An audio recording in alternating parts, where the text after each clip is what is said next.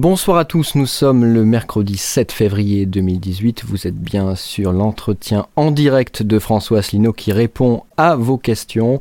Nous avons pris un petit quart d'heure de retard et nous vous prions de nous en excuser. Première question, donc je vous rappelle que vous pouvez euh, poser vos questions par mail, par euh, Facebook et par YouTube. Première question d'Éric Deveau. Bonsoir Monsieur Assolino.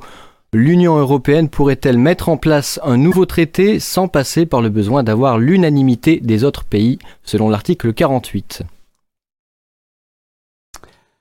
eh bien, bonsoir à toutes et à tous. Euh, d'abord, je vous souhaite de vous chauffer bien parce que je crois que l'ensemble de la France est sous un épais euh, manteau de, neige. En tout cas, à Paris, c'était le, c'était le cas.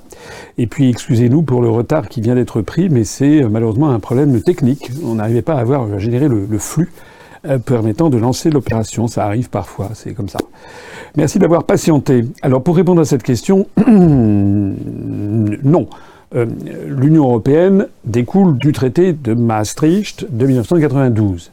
Il est prévu dans l'article 48 que les traités se modifient à l'unanimité. Alors ce qui est toujours envisageable, bien entendu, c'est qu'il y ait des, pays européens qui euh, décident de créer par ailleurs autre chose, une autre alliance par exemple, et qui pourrait, on pourrait très bien avoir la France, l'Italie, euh, l'Allemagne qui fassent un autre traité différent qui viendrait en surplomb, en surplomber les autres. C'est une idée qui a déjà été avancée sur le thème qu'il pourrait y avoir une avant-garde, comme entre guillemets, des pays qui iraient plus loin que d'autres, etc. Et je pense que c'est sans doute ce qu'il faudrait convenir. Euh, si on voulait échapper à cette malédiction de l'unanimité, il faudrait effectivement envisager qu'il y ait un autre traité euh, complémentaire où des pays membres de l'Union européenne, une espèce de sous-ensemble, s'accorderaient pour, euh, pour, pour aller plus loin, par exemple. Le problème qui se poserait, c'est quand même qu'il y aurait un problème d'articulation, parce que ça deviendrait d'une complexité tout à fait, tout à fait inouïe.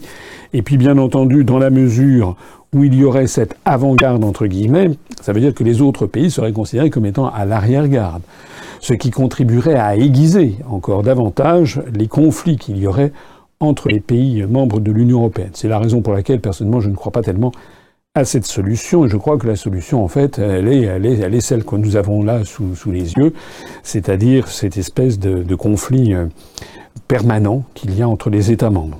On a appris aujourd'hui, d'ailleurs j'en profite pour le souligner, qu'il y a eu un vote au Parlement européen qui à la demande du PPE, c'est-à-dire le groupe majoritaire au Parlement européen, le Parti populaire européen qui regroupe les partis dits de droite conservatrice du style la CDU en Allemagne ou bien les républicains en, France, eh bien, il y a eu donc un vote majoritaire au Parlement européen qui a décidé de rejeter purement et simplement le la proposition de Macron d'avoir des listes transnationales à l'occasion prochain, des prochaines élections européennes. Je rappelle que le Royaume-Uni quittant l'Union européenne, il y a donc les, je sais plus combien, les 70 et quelques sièges qui euh, étaient dévolus au Royaume-Uni au Parlement européen, qui restent donc à, qui, n'existent, qui ne sont plus attribués. Donc il y a une partie qui va être attribuée aux autres pays euh, restants, donc notamment la France va passer le, quota de députés européens de la France au Parlement européen qui était de 74 va passer à 79. La France, je crois, récupère 5 sièges autrefois dévolus au, Royaume-Uni. Les Pays-Bas, etc., il y en a certains vont, vont récupérer un certain nombre de sièges, mais si j'ai bien compris, il y en a une quarantaine de ces sièges qui vont être gelés, entre guillemets, c'est-à-dire qui ne vont pas être attribués, et qui pourront être attribués, le cas échéant, à des nouveaux États membres entrant dans l'Union européenne, puisqu'il est question que d'autres États membres entrent dans l'Union la Bosnie-Herzégovine, la Macédoine, enfin la, la République euh, qui ne porte pas le nom de Macédoine, ça pose un conflit avec la Grèce, etc., euh, etc., la Serbie, donc il y a un certain nombre de pays, et qui sont dans, euh, et la Turquie bien entendu, qui sont dans le, dans le tuyau. Alors c'est intéressant, ce refus, c'est que M. Macron avait suggéré que ce volume, ce volant de, de, de députés britanniques qui ne seraient pas attribués aux autres États, puisse être l'embryon d'une liste transnationale, c'est-à-dire où il y aurait des euh, parlementaires qui émaneraient de tous les pays. Ça a été sèchement refusé. Je renvoie les personnes qui ont la gentillesse de m'écouter, je l'avais prévu, je l'avais dit, ça ne marchera pas, ben voilà, ça ne marche pas. Et M. Macron est renvoyé une nouvelle fois à ses chères études. Nous sommes dans la situation de l'autoblocage permanent que j'ai souvent décrit. Avant de passer à la deuxième question, je voudrais dire quelque chose. C'est que, comme d'habitude, il est inscrit en bas à droite de l'écran le nombre de nos adhérents. Nous avons actuellement 29 868 adhérents. Le dernier qui a adhéré juste avant le début de cette émission est un adhérent qui est expatrié en, Espagne. Je signale d'ailleurs au passage que depuis, ce matin, je crois qu'on nous avons fait euh, quelque chose comme 16 ou 17 adhésions depuis ce matin, ce qui montre que l'UPR se porte quand même très très bien. Euh, alors j'ai une petite annonce, donc euh, toutes les personnes qui adhéreront pendant ce direct, eh bien on verra une incrémentation de ce nombre. Et là je prends également un engagement, c'est que pour, de façon tout à fait exceptionnelle, les personnes qui adhéreront maintenant pendant le direct et uniquement pendant le direct, pas après, mais juste euh, jusqu'à la fin du direct, eh bien, nous relèverons leur, euh, enfin, on me transmettra leur nom, leur, euh, leur adresse et leur numéro de téléphone et je les appellerai personnellement demain pour euh, les remercier et pour m'entretenir avec elles. Voilà. Alors euh, j'espère qu'il ne va pas y avoir 500 personnes parce que là je ne pourrais pas tenir cette promesse. Mais euh, voilà. Donc et puis si vous ne voulez pas que je vous appelle, bah, vous adhérez et puis vous mettez, vous ne mettez pas votre numéro de téléphone ou bien vous dites que vous ne souhaitez pas être appelé. Voilà. Mais donc toutes les personnes adhérentes, je les appellerai dans la journée de demain. Voilà. L'engagement est pris. Deuxième question de Bord Guillaume. Bonsoir Monsieur Asselineau. Que pensez-vous de la réforme du baccalauréat? Cette réforme, de ce que je crois en savoir, je ne suis pas un expert, moi j'ai lu les journaux, euh, je suis contre. Je suis contre parce que de réforme en réforme et en réforme en réforme, progressivement, le baccalauréat est en train d'être vidé de substance. Euh, voilà, il y a jadis, euh, au début, il y a une centaine d'années, ou dans les années 1920-1930, le baccalauréat était réservé à une toute petite élite de la nation c'était très difficile d'avoir son baccalauréat. Ce qui été euh, plus facile, mais qui n'était pas d'ailleurs donné à tout le monde, c'était d'avoir son certificat d'études primaires. Mais euh, le baccalauréat était vraiment quelque chose qui ouvrait la porte aux études supérieures. Alors évidemment, le monde a changé, il y a de plus en plus euh, d'étudiants maintenant qui font des études supérieures et qui donc doivent avoir le baccalauréat. Mais le baccalauréat, donc, il a été fixé un objectif qu'il y aurait désormais quelque chose comme au moins 80% de chaque tranche d'âge qui aurait le baccalauréat, alors que les, dans les années, euh, me semble-t-il, dans les années 50 euh, du XXe siècle, je crois qu'il y avait quelque chose comme une vingtaine de pourcents seulement, 20-24% euh, des, des jeunes Français qui avaient le baccalauréat. Alors, moi, je suis évidemment favorable à l'augmentation de l'éducation de tout le monde. Ça, c'est un point positif. Mais à condition qu'on ne casse pas le thermomètre et qu'à condition que le baccalauréat soit quand même la sanction quand même d'un niveau minimum. J'ai cru comprendre qu'il n'y aurait plus que quatre épreuves, donc le nombre d'épreuves diminue. J'ai cru comprendre également qu'il y aurait des oraux, peut-être un contrôle continu. Euh, on va voir, mais a un contrôle continu ça et, et, des oraux, avant, moi, quand j'ai passé le bac, il y avait seulement l'oral d'anglais, que j'avais, et puis l'oral de français. S'il y a énormément d'oraux et s'il y a un contrôle continu, c'est quand même aussi la porte ouverte à la fin de l'anonymat et à des jugements, euh, des attributions de baccalauréat de, complaisance. C'est quand même un petit peu, un petit peu inquiétant. J'ajoute que s'il n'y a plus que quatre épreuves, euh, qu'est-ce quelles vont être ces quatre épreuves? Il va y avoir quoi? Le français, euh, les maths, quoi? L'histoire, et puis une langue. Il y a quand même à ce moment-là, qu'est-ce qu'on fait de la physique, qu'est-ce qu'on fait des sciences de la nature, qu'est-ce qu'on fait d'une deuxième langue vivante, qu'est-ce que l'on fait de la philosophie, qu'est-ce que l'on fait? Il y a quand même toute une série d'activités, de, qui, euh, enfin de disciplines plus exactement. Qu'est-ce qu'on fait de, la gymnastique, de, l'éducation physique, du sport même toute une série d'activités, ou des activités artistiques également, toute une série d'activités qui risquent de passer à la, trappe. Euh, de façon générale d'ailleurs, il me semble que ça participe d'une vision qui est négative, enfin qui, qui, qui, que je n'approuve pas, qui est de considérer qu'il faut faciliter les choses. Or, le monde n'est pas facile. Le monde est difficile. Et donc, je l'ai déjà dit, moi je suis un apôtre de l'effort. Parce qu'on n'a jamais rien sans rien. Voilà, moi on m'a appris, quand j'étais jeune, qu'il fallait, il fallait euh, travailler pour réussir. D'ailleurs, pour arriver à avoir bientôt 30 000 adhérents et un mouvement politique contre lequel se sont acharnés, continuent de s'acharner tous les possédants, tous les gens qui sont à la tête de l'oligarchie, puisque nous n'avons pas accès aux grands médias, nous n'avons pas d'argent, sauf celui de nos adhérents et donateurs, nous n'avons pas de passage média, etc. Eh bien, pour arriver à ça, ça veut dire que, pas seulement moi, mais tous nos adhérents, tous nos militants, ils s'acharnent, ils font des efforts. Ben, je crois que c'est la même chose, on n'a rien sans rien, il faut faire des efforts.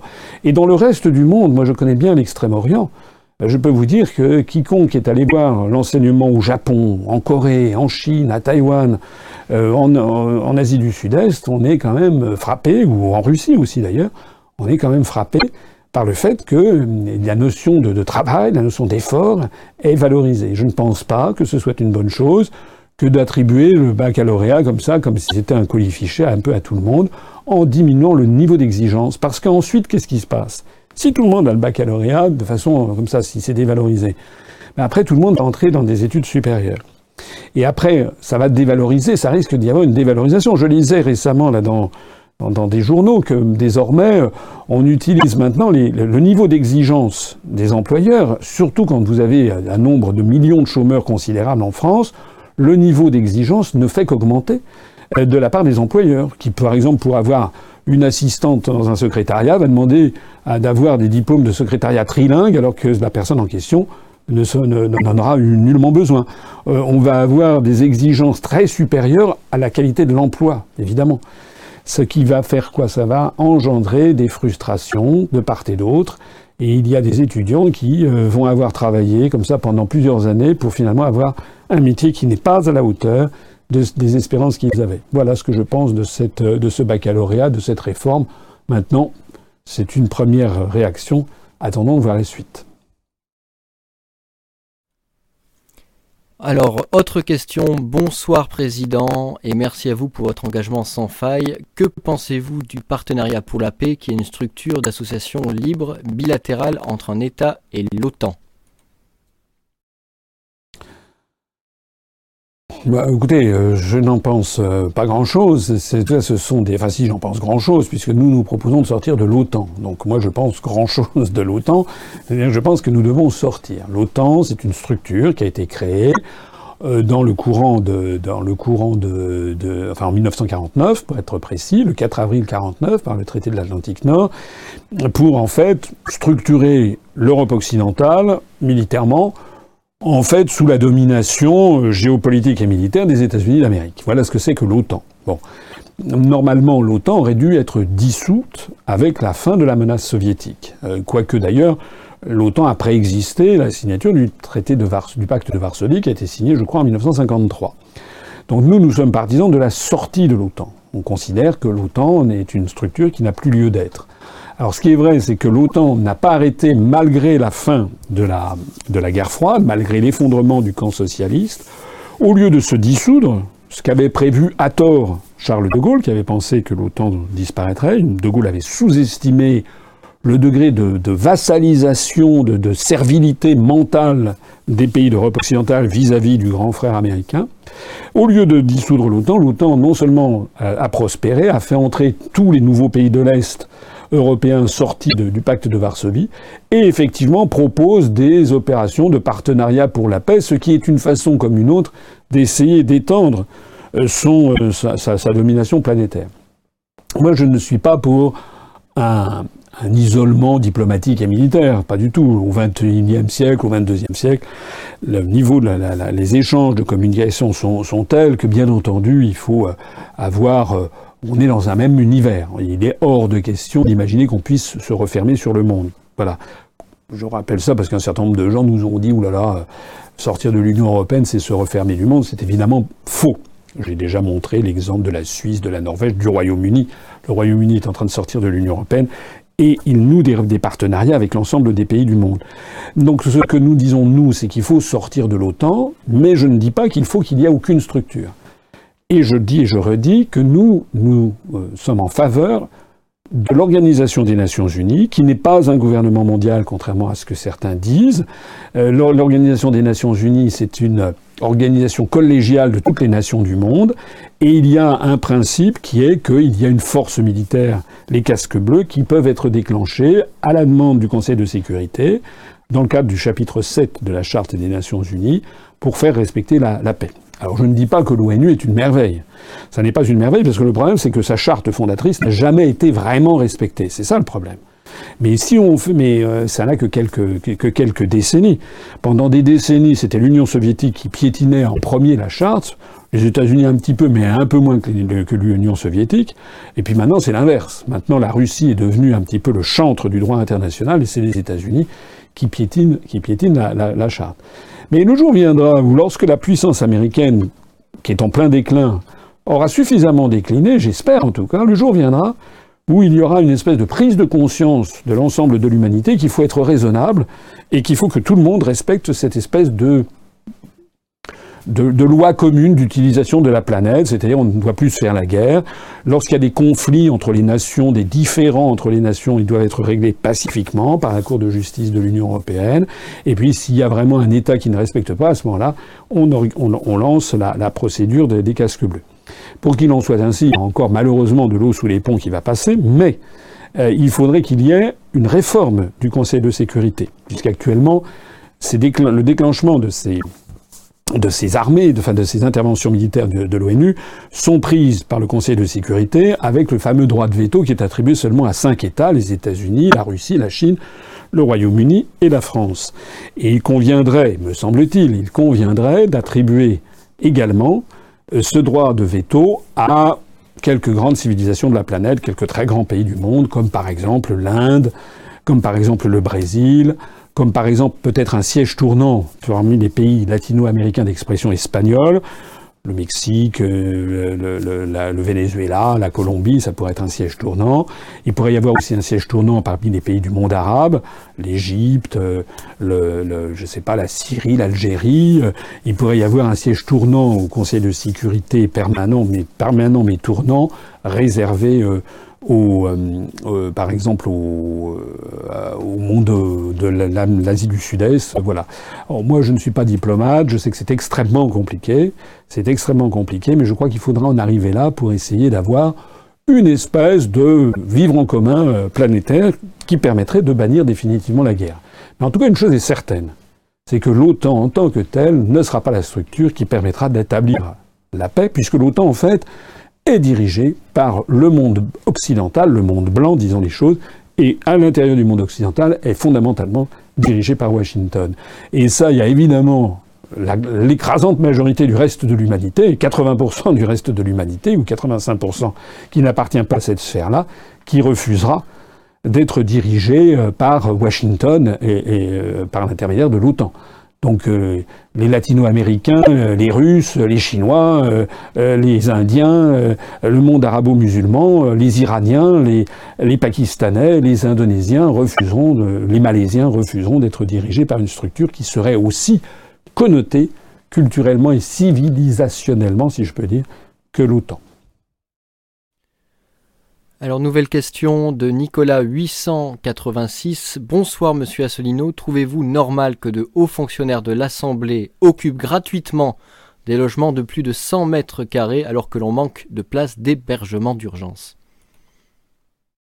Alors, non, euh, c'est deux choses un petit peu différentes. L'hébergement d'urgence, n'est pas quand même, c'est quand même un problème différent. Il faut éviter un peu les amalgames avec euh, avec l'hébergement des, des, des, hauts fonctionnaires de l'Assemblée. C'est pas exactement pareil quand même. Euh, cela étant, euh, je suis d'accord avec le fait qu'il faut qu'il y ait une plus grande éthique, une plus grande droiture chez les hauts fonctionnaires, quels qu'ils soient d'ailleurs, aussi bien les hauts fonctionnaires de l'État que les hauts fonctionnaires des collectivités locales. Ne les oublions pas, parce que dans les régions il y a quand même maintenant des, choses extravagantes hein, qui se sont produites. Les dépenses des régions ont considérablement augmenté. Et puis effectivement, dans les assemblées parlementaires, il y a aussi des gens qui vivent très très à l'aise. C'est la raison pour laquelle je pense qu'en effet, il y a un coup de balai qui doit être fait. Je crois que des choses ont quand même été, c'est moins pire, comme on dit, c'est moins pire que c'était il y a, peut-être une vingtaine d'années, euh, parce que euh, de plus en plus les gens, les Français sont vigilants à ça, sont vigilants à ces, espèces de, voilà, de, privilèges qui ne disent pas leur nom. Et les Français sont d'autant plus vigilants que nous sommes dans des périodes continuellement de vaches maigres où en permanence on remet en cause les maigres privilèges qu'ont obtenu, qu'ont obtenu euh, certaines catégories, euh, catégories sociales. Moi je suis d'avis que l'on ne peut pas à la fois prêcher euh, l'austérité permanente, etc., serrer les, serrer les boulons, et en même temps euh, vivre de façon euh, dispendieuse, aux frais de, l'État. Voilà ce que je pense.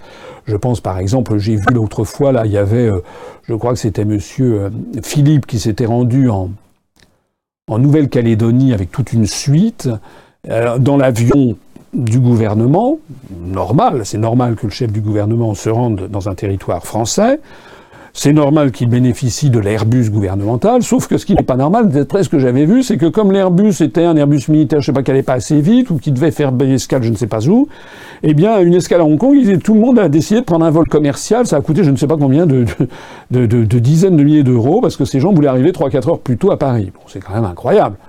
Ça, je trouve ça absolument scandaleux. Voilà. Je trouve de façon générale, par exemple, lorsque je vois aussi que euh, il y a le, train de vie, il y avait un truc qui était incroyable, c'était du temps de, Nicolas Sarkozy à l'Élysée.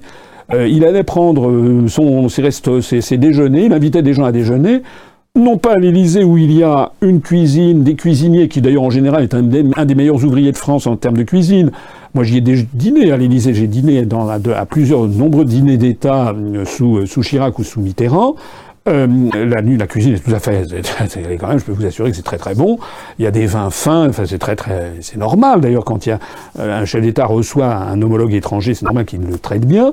Euh, eh bien, Monsieur Sarkozy avait pris le pli de euh, bah, d'inviter ses des invités, les invités à l'hôtel Bristol qui est en face de, de l'Élysée, avec des, des c'est un des hôtels les plus chers de, France, avec des factures payées par le contribuable. Ça veut dire que pendant ce temps-là, ben, le, cuisinier en chef et, les, mitrons se, tournaient les pouces, mais ils étaient payés quand même, parce qu'ils étaient payés par l'État. Alors tout ça, c'est un petit peu des détails, mais pas vraiment, parce que je pense que, euh, voilà, on doit donner l'exemple. Tout, le monde est bien au courant que du temps de, Charles de Gaulle, le général de Gaulle, euh, quand il avait un courrier privé, il mettait les timbres lui-même sur ses propres sur ses propres enveloppes. C'est lui qui achetait les les timbres. Euh, eh bien, c'est la même chose. Il faut que on ait affaire à une grande rigueur D'autant plus que les Français sont, souffrent euh, des politiques de restriction. Voilà. Donc là, la réponse, c'est effectivement, je trouve qu'il devrait y avoir un grand nettoyage de printemps et que les hauts fonctionnaires des, assemblées parlementaires, mais aussi d'ailleurs tous ceux qui bénéficient, tous ceux qui votent des, mesures, tous les députés qui, votent des, lois et qui votent le budget avec des restrictions considérables, eh bien, ils soient les, premiers à faire preuve de rigueur. Il est tout à fait inadmissible, par exemple, que pour contourner une loi récente, il y ait des députés qui embauchent le fils d'un ou la fille d'un autre député. Désormais, il y a une loi qui interdit qu'un député embauche ses propres enfants, par exemple, pour servir d'attaché parlementaire, parce que c'était avant un cas fréquent, mais maintenant il y a des échanges croisés. Deux députés qui s'embauchent leur fils ou leur fille euh, respective. Tout ça, ce sont des procédés qui sont des procédés d'un autre temps, surtout à une époque de vache maigre. Nous passons à une euh, nouvelle question. Vous êtes plus de 2000 sur l'entretien en direct euh, de François Asselineau qui répond à vos questions. Je vous rappelle que si vous adhérez euh, lors de ce direct, le président de l'UPR vous appellera personnellement le lendemain, demain, pour vous féliciter pour cette adhésion. Donc nouvelle question. Bonsoir Monsieur Asselineau. Que pensez-vous des maires qui retirent notre drapeau bleu, blanc, rouge et laissent le drapeau européen sur leur mairie? Quel message veulent-ils faire passer à leurs concitoyens?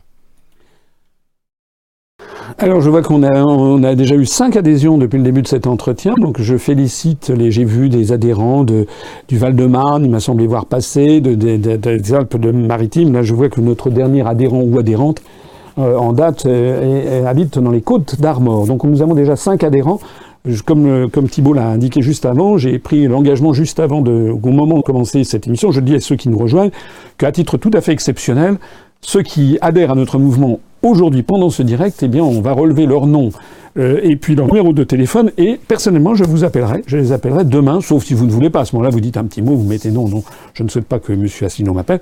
Sinon, je vous appellerai dans la journée de demain ou d'après-demain si j'arrive pas à vous joindre demain. Voilà, donc ça veut dire qu'il faut bien sûr que vous mettiez votre numéro de téléphone. Si vous ne le mettez pas, on peut pas l'inventer. Voilà, euh, c'est pour vous donner un petit coup de chapeau, et puis parce qu'on est un peu euphorique en ce moment à l'UPR, parce que ça marche très bien. On a dû, on doit être à peu près maintenant à 22 adhésions depuis le début de, de cette, de cette journée, 5 depuis le début de ce direct. Alors pour répondre à la question, euh, ça fait allusion, j'avoue que je n'ai pas été informé de ces, faits, mais si effectivement il y a des maires qui retirent le drapeau français, peut-être en Corse, c'est possible, je ne sais pas, eh bien c'est passible de la loi, tout simplement. C'est tout simplement ça. Donc moi, je, je, trouve incroyable qu'en France, on ne fasse pas respecter la loi. Voilà. La loi s'applique à tout le monde. Et la loi, ça a été fixé, c'est les grands principes de la loi républicaine, ça a été fixé par la Révolution. La Révolution française, c'est dans la Déclaration des droits de l'homme et du citoyen que la loi, elle s'applique à tout le monde, hein, soit qu'elle avantage, soit qu'elle réprime. Et à partir du moment où, par euh, négligence, par mollesse, par faiblesse de caractère, par euh, par petit calcul politicien à court terme du style ah, on va pas sévir ici et ça, progressivement s'introduit dans l'esprit public l'idée que l'on peut s'affranchir de la loi, que la loi finalement c'est pour les autres et qu'on peut la qu'on peut la violer. Donc euh, moi pour moi, soit une loi n'est pas respectée à ce moment-là, faut abroger la loi, soit une loi existe et il faut l'appliquer. Or là, c'est pas n'importe quelle loi puisque c'est la Constitution. C'est la Constitution de la République avec le drapeau bleu, blanc, rouge. Donc personnellement, si j'étais aux affaires, tout maire qui refuse de mettre le drapeau bleu, blanc, rouge, eh bien devrait être immédiatement invalidé. Il devrait être poursuivi et invalidé, me semble-t-il, par le Conseil constitutionnel, puisqu'il viole la Constitution. D'ailleurs, l'État lui-même est le premier à violer la Constitution, puisque le drapeau bleu aux étoiles d'or, cette fois-ci, le drapeau euh, européen, qui est, comme vous le savez, est un drapeau de, euh, avec une signification euh, religieuse, qui est un drapeau marial, avec les douze étoiles d'or, ce qui est la, la, la, la dame de l'Apocalypse dans l'Apocalypse selon Jean, au chapitre 15, je crois, ce, ce, ce drapeau crypto-religieux n'a pas sa place sur un édifice républicain, et d'ailleurs n'est pas dans la Constitution française, et d'ailleurs n'a pas été ratifié par la France lors du traité de Lisbonne. Donc c'est là, le, là le scandale. Mais puisqu'on en est à parler de ce, cette affaire de drapeau, je crois que M. Macron s'est rendu en Corse là aujourd'hui ou hier, et il a été convenu entre l'Élysée et le président de l'Assemblée territoriale de Corse, M. Jean-Guy Talamone, euh, que le, président de la République le rencontrerait dans une salle, je ne sais pas quoi, une euh, salle paroissiale ou je ne sais pas une salle, mais que le président de la République ne se rendrait pas dans le bureau de Jean-Guy Talamone parce que celui-ci ne met pas le drapeau bleu-blanc-rouge. Qu'est-ce que c'est que cette histoire? Le président de la République française se rend dans un territoire de la République et au lieu de euh, pour ne pas froisser, pour ne pas gêner, pour ne pas faire un clash, il convient d'aller rencontrer, pourquoi pas dans, un bistrot aussi, dans une arrière-salle de bistrot en train de picoler, M. Jean-Guy Talamone, parce que M. Jean-Guy Talamone, le président de l'Assemblée territoriale de Corse, refuse de mettre le drapeau bleu-blanc-rouge. Qu'est-ce que c'est que ce truc? Non, à partir du moment où on se lance dans ce genre de choses, progressivement, on en arrive après à une situation de type catalan. Voilà ce qui se passe. Donc voilà, vous avez votre réponse. Alors, nouvelle question, il est 20, 21h, euh, 21h42. Une question de Geoffrey Carter. Bonsoir, monsieur Assonino. Quel est votre avis sur les compteurs Linky? Ah, Les compteurs Linky, euh, on a souvent été approché sur cette affaire. Moi, les compteurs Linky, ce que j'observe, c'est que j'entends, j'ai regardé les, arguments des uns et les autres. Euh, j'avoue que je n'ai pas été totalement convaincu ni par les uns ni par les autres. Euh, je, ne veux pas donner dans le complotisme, le conspirationnisme, l'idée que c'est un truc pour, pour détruire le cerveau, etc. Euh, bon, faut peut-être pas pousser. que ça ait pour, que ça puisse avoir peut-être des effets nocifs, je ne sais pas. Je ne sais pas. Ce que je sais, c'est que de ce que j'ai lu, c'est très puissant c'est très intrusif dans la vie privée, surtout c'est très, très puissant. Je n'ai pas euh, trouvé des arguments du côté de, de, ERDF qui soient très très convaincants pour expliquer que c'était totalement inoffensif. Mais cette affaire me fait penser à l'affaire des vaccins, en fait. C'est-à-dire que une affaire qui, qui, qui, qui émeut à ce point l'opinion publique, c'est que c'est forcément une affaire qui a été malmenée, voilà, qui n'a pas été bien conduite. Et d'ailleurs, j'observe que c'est aujourd'hui même que la Cour des comptes en personne a justement, dans son rapport annuel, stigmatisé cette affaire Linky en disant que c'était mal géré. Il me semble que quand il y a quelque chose de cette nature, il doit y avoir un principe fondamental, c'est le principe de l'acceptabilité sociale. Nous sommes une démocratie. Démocratie, c'est demos kratos, c'est-à-dire le pouvoir du peuple.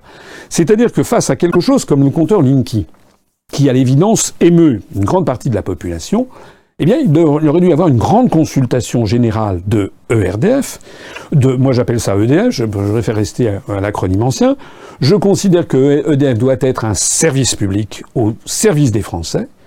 Et ma foi, bah, s'il y a une grande majorité des Français qui sont contre ce compteur Linky, eh bien, tant pis, EDF, e la direction d'EDF doit appliquer ce que veut la majorité des Français. Alors, nous ne sommes pas des enfants collectivement.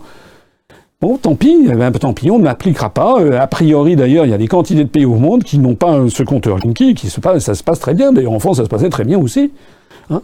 Donc cette affaire a été mal gérée. Je ne dis pas que dans l'absolu, il ne faut pas améliorer les compteurs. C'est des compteurs qui euh, permettent, je crois, des consultations à distance, etc. Il faut être, faut pas non plus rejeter le progrès systématiquement. On n'est pas non plus à, à la, à la, comment dire, au, temps de la, de la marine à voile. Donc il y a, y a évidemment des progrès qui, qui, qui doivent être euh, faits, mais on ne peut pas faire ça contre la volonté profonde des Français.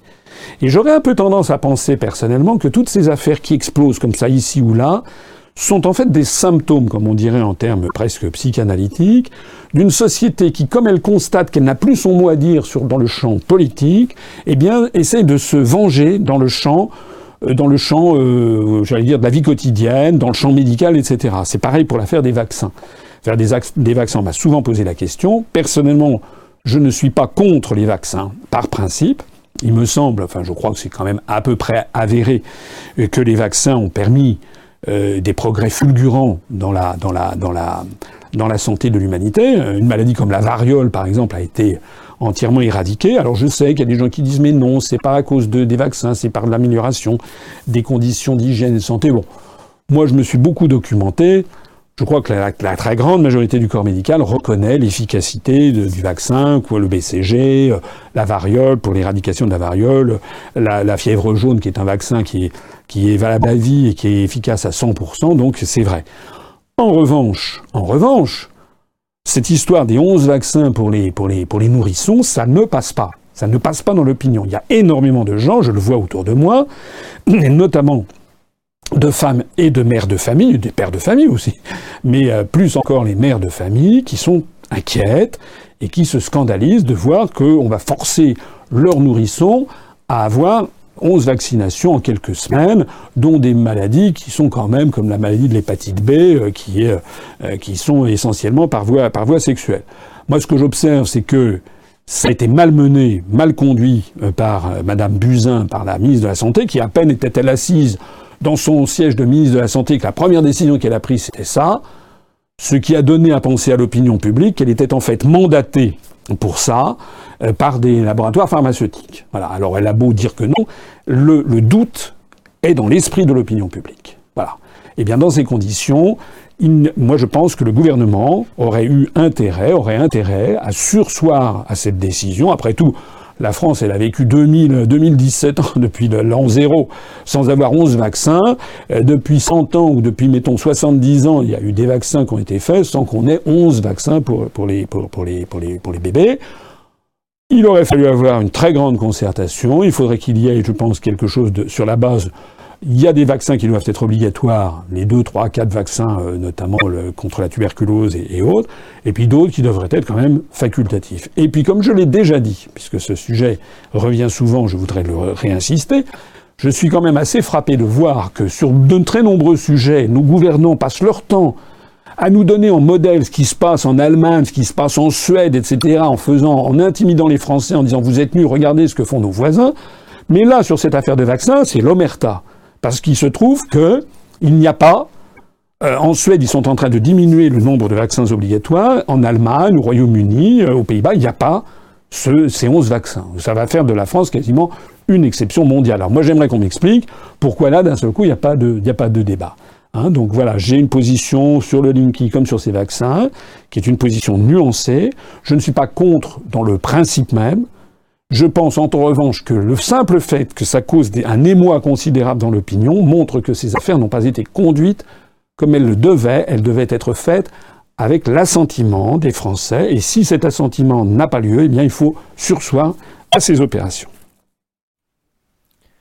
Alors, nouvelle question, vous êtes 2300 sur le live euh, YouTube. Nouvelle question de Frédéric Fruitier. Bonjour Monsieur Assolino, je souhaite savoir si vous êtes pour ou contre un retour de l'uniforme et euh, si vous êtes pour ou contre la séparation des filles et garçons à l'école. Merci. Euh, je vais répondre à cette question. Je vois qu'on nous en sommes à 29 878. Ça veut dire donc qu'on a commencé à 68, donc nous avons déjà 10 nouveaux adhérents depuis le début de, euh, de cet entretien. Je rappelle que toutes les personnes qui adhéreront pendant cet entretien eh bien, je les appellerai personnellement demain, à condition bien sûr qu'elles mettent leur numéro de téléphone euh, sur, le, sur leur feuille d'adhésion. Bah, S'il y en a trop, euh, j'appellerai demain et après-demain. Euh, enfin, on ne va pas se plaindre que vous êtes trop nombreux. Alors, cette question sur les uniformes, c'est une question effectivement qui n'est pas sans intérêt.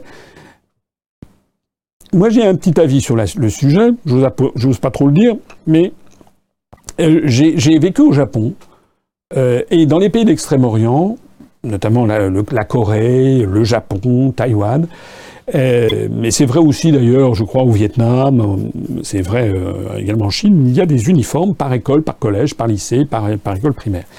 Alors évidemment, c'est un peu surprenant quand on vient de quand on vient d'Europe occidentale de voir ces uniformes qui qui donnent l'impression d'une jeunesse un peu enrégimentée.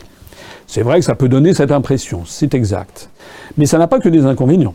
Ça n'a pas que des inconvénients, c'est-à-dire que euh, un des, ah, bon moi quand j'étais jeune il n'y avait pas des uniformes en France, mais ce qu'il y avait c'était que je me rappelle quand on était à, l'école, à l'école maternelle ou l'école primaire, euh, il y avait euh, des tabliers. Tous les tous les, les, petits garçons, donc c'était des classes séparées garçons et filles, et on devait avoir des tabliers. Il y avait un avantage à ce système, c'est que ça gommait les classes sociales. Il y a actuellement quelque chose qui est pénible, c'est que dans les cours de récréation euh, euh, des, écoles, des collèges, eh bien, euh, c'est un peu la course à qui est-ce qui a la dernière chaussure avec une Nike, Adidas ou je sais pas quoi, le dernier, la dernière, la dernière mode avec une marque de, de grand renom. donc, c'est devenu une espèce de de comment dirais-je, les, cours de récréation sont devenus un peu une espèce de foire aux vanités entre celui qui va ou celle qui va afficher le dernier, truc à la mode, le dernier t-shirt, la dernière chaussure à la mode, voilà. Et ceci au détriment de qui et de quoi? Eh ben, Au détriment bah, des catégories les, les plus nécessiteuses, les plus pauvres. Voilà. Si un enfant est dans une famille qui n'a pas beaucoup de revenus, eh, il va se sentir euh, à l'école déprécié. Euh, et puis au détriment de quoi? Ben, Au détriment de ce qui doit être le vrai élitisme républicain, c'est-à-dire la compétition par le savoir et le travail, et non pas par l'argent des parents. Voilà. Donc de ce point de vue-là, c'est vrai que c'est un avantage de gommer les catégories sociales dans cet espace absolument qui doit être, à mon avis, préservé pour le savoir et l'éducation qui est l'école. Alors maintenant, je sais bien que je ne vais pas proposer moi de rétablir l'uniforme à l'école, parce que j'imagine le procès immédiat d'intention que l'on, nous ferait. En revanche, je pense que ça ferait typiquement le sujet d'un référendum d'initiative populaire qui pourrait être présenté. Puisque dans notre programme, on a proposé justement que les Français reprennent le pouvoir par un référendum d'initiative populaire. Ce référendum, je rappelle qu'il à partir du moment où il y aurait un certain nombre de centaines de milliers de personnes qui auraient déposé en mairie leur volonté que cette question soit posée. Ça serait ensuite déféré au Conseil constitutionnel qui vérifierait la constitutionnalité de cette question euh, par rapport à la Constitution. Or, le fait d'obliger les, les, enfants des collèges à porter un uniforme bah, n'est pas, à mon avis, anticonstitutionnel, et donc ça serait posé, puis ensuite ce serait aux Français de trancher ce qu'ils veulent. Ça s'appelle la démocratie. Pareil d'ailleurs euh, pour euh, la séparation des, des, sexes. Les... Bon, là aussi, ça paraît euh, difficile de revenir, de revenir en arrière. J'ai vu des études qui ont tendance à montrer que, bon, en général, tous les, tous les psychologues, les, spécialistes de la, du développement de, de cérébral, de la spécialiste de la jeunesse, en général, sont d'accord pour constater que le développement intellectuel des, des, des, jeunes, des jeunes filles des petites filles et des jeunes filles est, plus précoce que celui des, garçons. Elles n'ont pas, en, statistiquement, bien sûr, en moyenne, le même développement. Et en, moyenne, elles sont plus disciplinées et plus ardentes au travail, alors que les garçons, notamment à la puberté, ça part un peu plus dans tous les sens. Donc, euh, il paraît qu'il y a des études qui existent qui montrent que lorsqu'il y a une séparation euh, des, des, entre les, garçons et les filles dans, certaines classes, ça favorise plutôt l'éducation des, jeunes filles et ça dévalorise plutôt euh, l'éducation des jeunes garçons. Si on les mélange, ben, les jeunes filles, c'est un petit peu elles sont perturbées, si j'ose dire, par la présence de garçons, et les garçons sont au contraire un petit peu assagis par la présence de filles. Voilà. voilà. Je ne suis pas un grand spécialiste, ça fait partie, à mon avis, des sujets qui pourraient être posés, par exemple, pour un référendum d'initiative populaire. Mais j'insiste sur le fait que ça, ce sont des sujets qui sont qui importent peut-être à cet internaute. Ils ne sont pas d'ailleurs sans, intérêt. Hein. Euh, c'est pas du tout sans intérêt. Euh, moi, j'observe par exemple que la Chine, la Corée, le Japon, Taïwan, qui sont justement des pays où il y a euh, où il y a des, élèves doivent porter un uniforme, eh bien ce sont des pays, ou le Vietnam, où il y a 98-99% d'alphabétisation, alors même qu'ils ont les écritures les plus difficiles du monde. Ça veut dire qu'il y a quand même peut-être une plus grande un plus grand, comment dirais-je, accent porté sur, sur l'enseignement, l'apprentissage du savoir, que sur autre chose. Mais vous avez bien compris que je ne le proposerai pas dans notre programme, parce que nous, notre programme, il est quand même autrement, il a une autre portée, il s'agit que hein, tous ensemble, on récupère la souveraineté et l'indépendance de la France, c'est-à-dire que à l'UPR sont bienvenus à la fois ceux qui voudraient rétablir des uniformes et ceux eh, qui sont tout à fait contre. Ça ne fait pas partie de notre programme, et puis après il y aura éventuellement un référendum, et puis les Français trancheront. 2500 visionnages en cours sur l'entretien en direct de François Asselineau. Il est 21h55. Nouvelle question d'Arnold Bidal. Bonsoir Monsieur Asselineau. Pourriez-vous nous parler des missions d'un inspecteur général des finances? Combien en avez-vous fait et de quoi traitait-elle Merci. Bah, combien j'en ai fait euh, Ça, je ne sais pas. Je ne pourrais pas répondre comme ça au débeauté euh, combien j'en ai fait. D'autant plus que la question, elle me pose la question d'inspecteur général ou bien elle pose la question de ma carrière d'inspection. J'ai fait des commissions en sortant de la l'ENA, j'ai fait des missions en tant qu'inspecteur. Je précise pour ceux qui ne le sauraient pas, c'est un petit côté militaire. Quand on sort de l'ENA, on est inspecteur adjoint des finances pendant, je crois, euh, six mois.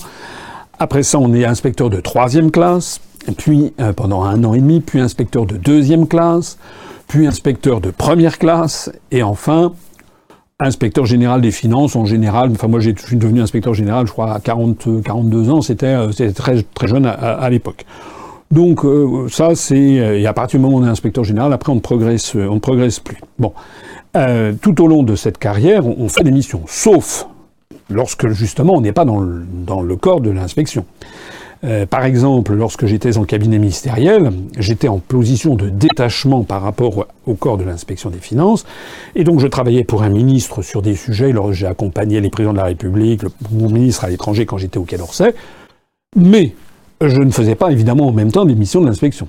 Hein. donc il euh, faut que les gens soient, soient bien clairs. De même qu'en ce moment, je suis en disponibilité, comme on dit, c'est-à-dire je ne suis plus, je suis toujours inspecteur général des finances comme grade, je peux demain demander ma réintégration au corps de l'inspection générale des finances, qui est de plein droit, je serai réintégré dans un délai d'un mois, et à ce moment-là, on me redonnera des missions, mais actuellement, je n'ai pas de mission, je n'ai pas de salaire non plus d'ailleurs, je n'ai aucune ressource émanant de l'inspection générale des finances, mais je suis désormais rémunéré par l'UPR depuis la réforme des statuts pendant les 11 premiers mois de, cette année, d'ailleurs, j'étais dans une situation personnelle extrêmement difficile, puisque je ne pouvais plus accepter d'être rémunéré par l'État, puisque j'étais candidat à l'élection présidentielle, et je n'avais pas, comme les statuts interdisaient la rémunération du président, je n'avais aucune rémunération. Et je me permets d'insister sur le fait que ce n'est pas évident. Je suis comme tout le monde, moi j'ai un petit peu besoin d'argent quand même pour vivre. Alors maintenant, pour répondre aux questions, récemment, les dernières missions que j'ai pu faire, je me suis occupé de la réforme des, enfin de la réforme de l'évolution de la, question des, routes nationales. Euh, c'était une mission qui était faite en conjointement avec euh, le corps du ministère de l'environnement, de l'équipement et de l'environnement durable. Euh, j'ai fait des missions sur la flotte des hélicoptères du ministère de l'Intérieur depuis qu'il y a eu la fusion euh, police-gendarmerie et comment ça s'articule, les, comment s'articulent les, hélicoptères de la gendarmerie nationale avec ceux, de, du service, euh, enfin de la de la sécurité civile et éventuellement avec les hélicoptères de l'assistance publique des hôpitaux. Euh, j'ai fait des missions très diverses. Parmi les missions qui m'ont le plus frappé. C'est très très divers. On, intervient dans des ministères très différents. Quand on est jeune sortant de, de l'ENA, on fait des missions du style aller vérifier un percepteur, un trésorier principal, ce qu'on appelait à l'époque un trésorier payeur général, donc les, services extérieurs de, Bercy, du ministère des Finances, euh, des missions fiscales, et puis on peut faire aussi des missions sur des sujets divers et variés. Parmi celles qui m'ont frappé dans ma carrière, une mission que j'ai faite à la Caisse nationale des monuments historiques et des sites, la CNMHS, où euh, les, recommandations que j'avais faites, j'étais à la tête d'une brigade, comme on dit, avaient été euh, largement suivies des faits. Ça a mis plusieurs années, mais enfin, ça a été quand même pas mal suivi des faits depuis lors. Il y a eu une grosse amélioration dans cette... Euh, ça gérait les monuments historiques. Il y a à peu près une centaine de monuments historiques qui, sont gérés par l'État, pas tous. Hein. Des monuments historiques, par exemple le château de Chenonceau n'est pas géré par l'État, ça appartient à une, à une, famille privée, la famille du chocolat meunier. Il y en a d'autres, comme le château d'Azel-Rideau, je parle des châteaux de la Loire, qui appartient à l'État, qui est géré par la, ce qui ne s'appelle plus la Caisse des monuments historiques, mais ce qui s'appelle France Monument. Euh, moi, j'avais proposé dans le rapport que ça s'appelle Monument de France. Le législateur a pris France Monument, mais c'était à peu près la même chose. Puis il y a d'autres monuments historiques, pour, toujours pour rester dans les châteaux de la Loire, qui appartiennent à d'autres structures. Par exemple, le château d'Amboise appartient à la Fondation de, France. Euh, C'était une ancienne famille royale, etc. Une autre mission qui m'a énormément, énormément frappé, enfin beaucoup, beaucoup intéressé, c'est une mission que j'avais faite euh, dans les années 1987 quand j'étais allé en Nouvelle-Calédonie à la suite d'une demande du nouveau Premier ministre Michel Rocard qui s'était rendu en Nouvelle-Calédonie et qui avait demandé qu'un inspecteur des finances aille faire une mission d'approfondissement de la question centrale qui est en Nouvelle-Calédonie, qui est la question des terres. La question de l'appropriation des terres par, euh, à partir de la prise de possession de la Nouvelle-Calédonie qui a eu lieu à Balade en 1853 par l'amiral Février des Pointes, de mémoire. Et euh, à partir de ce moment où les Français ont mis la main sur la Nouvelle-Calédonie, il y a eu une appropriation des terres qui a été donnée à des colons, ou ensuite d'ailleurs aux déportés de la commune, et au détriment des populations d'origine, les populations kanak, qui à l'époque dans l'esprit des colonisateurs des années 1850, étaient des sauvages qui n'avaient droit à rien. Et donc il y a, c'est vrai en Nouvelle-Calédonie, c'est vrai en Australie, c'est vrai dans un grand nombre de pays du monde, il y a une superposition des légitimités entre la légitimité tribale traditionnelle et une légitimité coloniale plaquée euh, qui est l'appropriation de, la terre selon le droit, romain.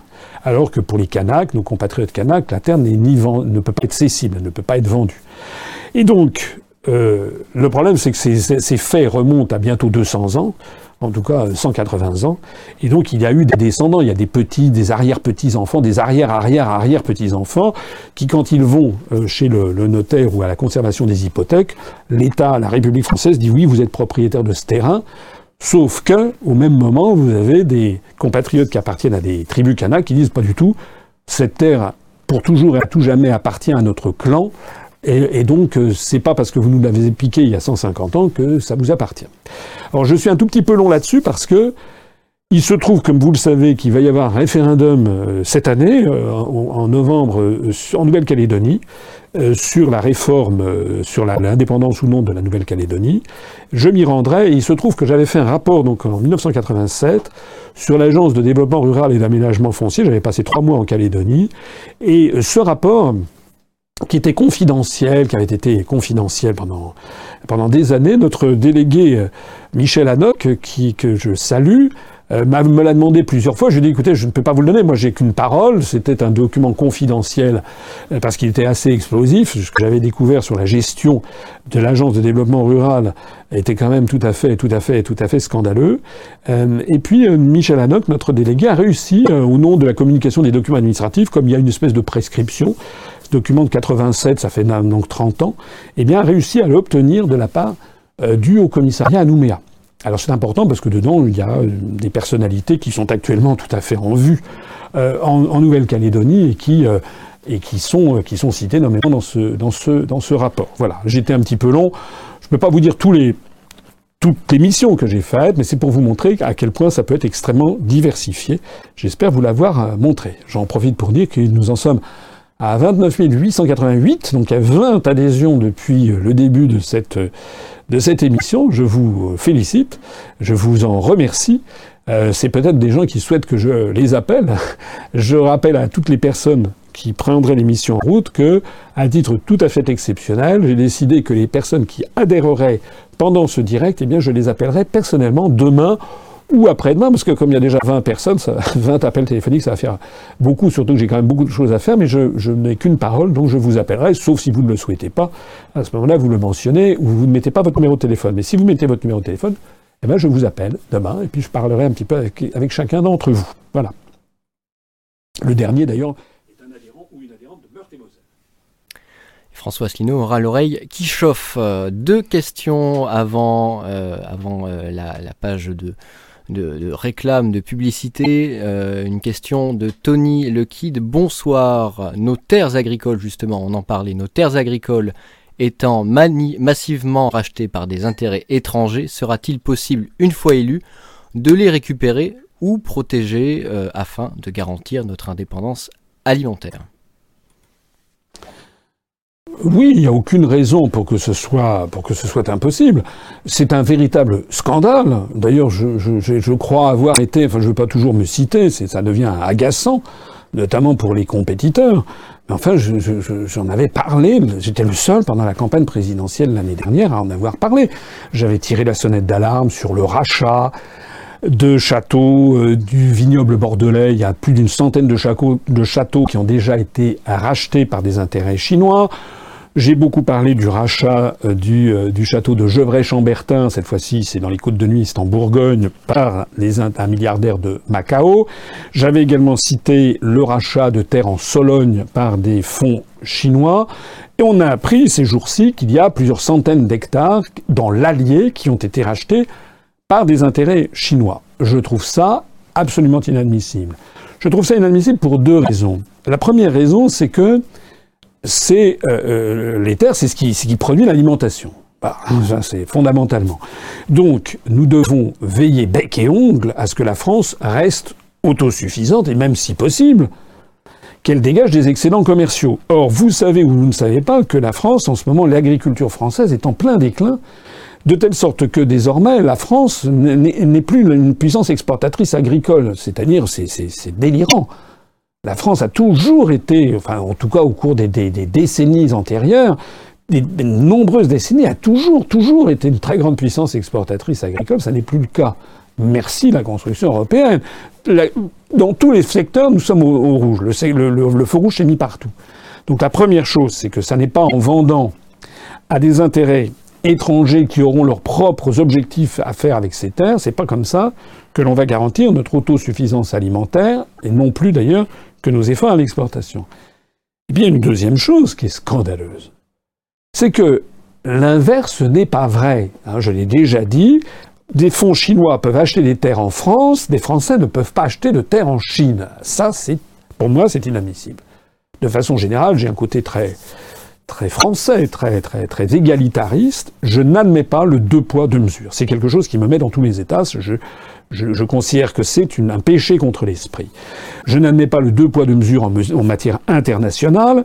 On a appris ces jours-ci que, par exemple, les États-Unis d'Amérique, c'est, je crois, le deuxième pays en termes de, de blanchiment d'argent, de paradis fiscal. Donc, les États-Unis d'Amérique sont en permanence en train de faire la morale aux uns et aux autres, alors qu'il ferait mieux de balayer devant leur porte. C'est pareil lorsque les États-Unis d'Amérique donnent des leçons de démocratie aux uns et aux autres. Quand on voit le sort, d'ailleurs dont plus personne ne parle, des prisonniers qui sont dans la prison de, de, Guantanamo, il y en a certains, ça fait plus d'une dizaine d'années au mépris de toutes les lois internationales. Bon, à ce moment-là, on se tait. Eh bien, de la même façon, je n'admets pas le deux poids deux mesures en matière d'investissements internationaux. Dans la mesure où les Chinois n'acceptent pas que des étrangers puissent acheter en pleine propriété des terres sur leur sol, la France n'a pas à accepter la même chose. Et pour répondre à la question, eh bien, un procédé très simple qui existe, ça s'appelle l'expropriation. On pourra très bien, l'État pourra très bien décider de l'expropriation de, terres agricoles qui auraient été acquises par des intérêts étrangers. Il suffirait de passer une loi qui interdirait que la possession des terres en France soit euh, des terres au-dessus d'un certain nombre d'hectares. On peut considérer, par exemple, que les, les, euh, une maison, une propriété euh, avec quelques, je sais pas, avec un ou deux hectares même de terrain, euh, ça puisse être acheté par des mains étrangères. Il ne s'agit pas d'interdire à la France, euh, à des étrangers de posséder des propriétés en, France. Il y a beaucoup de Français qui possèdent des propriétés à l'étranger d'ailleurs. Donc que des étrangers puissent acheter en France des appartements, des villas, euh, très bien.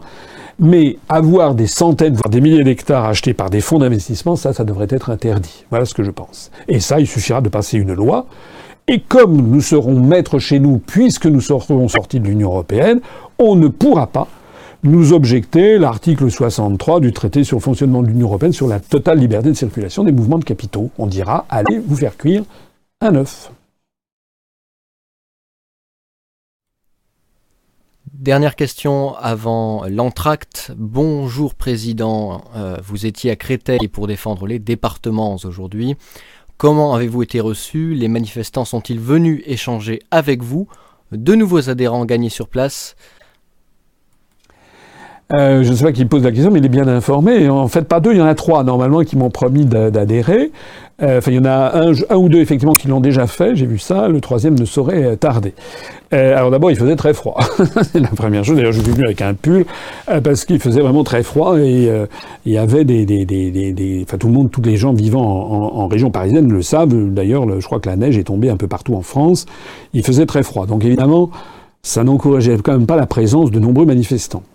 Il y avait un podium qui avait été organisé par le président du conseil euh, départemental, comme on dit maintenant, ce qu'on appelait autrefois le conseil général, le conseil départemental du Val-de-Marne, Christian Favier, qui est membre du Parti communiste français. Et donc il avait fait, il y avait une foule qui était, euh, n'était pas énorme, faut reconnaître, il devait y avoir peut-être, euh, je sais pas, 200 personnes qui avaient d'ailleurs pour la plupart des, des, brassards de la CGT ou des, écharpes tricolores, c'est-à-dire en fait c'était soit ses collègues du conseil départemental, soit euh, des, je suppose, des, des, des, des, salariés du conseil départemental. Donc on ne peut pas dire que ça avait mobilisé les foules. Il y avait à peu près 200 personnes qui devaient être un peu des salariés du conseil départemental. Moi je dis les choses telles qu'elles sont. Mais il fallait vraiment en vouloir aussi pour sortir. Il faisait 0 degré ou moins 1. Euh, il fallait marcher dans la neige pour aller. C'était quand même c'était quand même pas mal qu'il y ait, ce, ce, monde qui soit là. Alors moi j'y suis euh, j'y suis allé. On avait on n'en avait pas parlé sur Facebook, mais on avait euh, organisé ça avec nos équipes du, Val-de-Marne. Donc on a été une dizaine. Il y a eu aussi quelques adhérents qui sont venus, des militants de, Seine-et-Marne, je crois. Donc il y avait une dizaine de personnes qui étaient venues, qui elles-mêmes avaient eu des difficultés pour venir parce que les transports en commun ne fonctionnaient pas.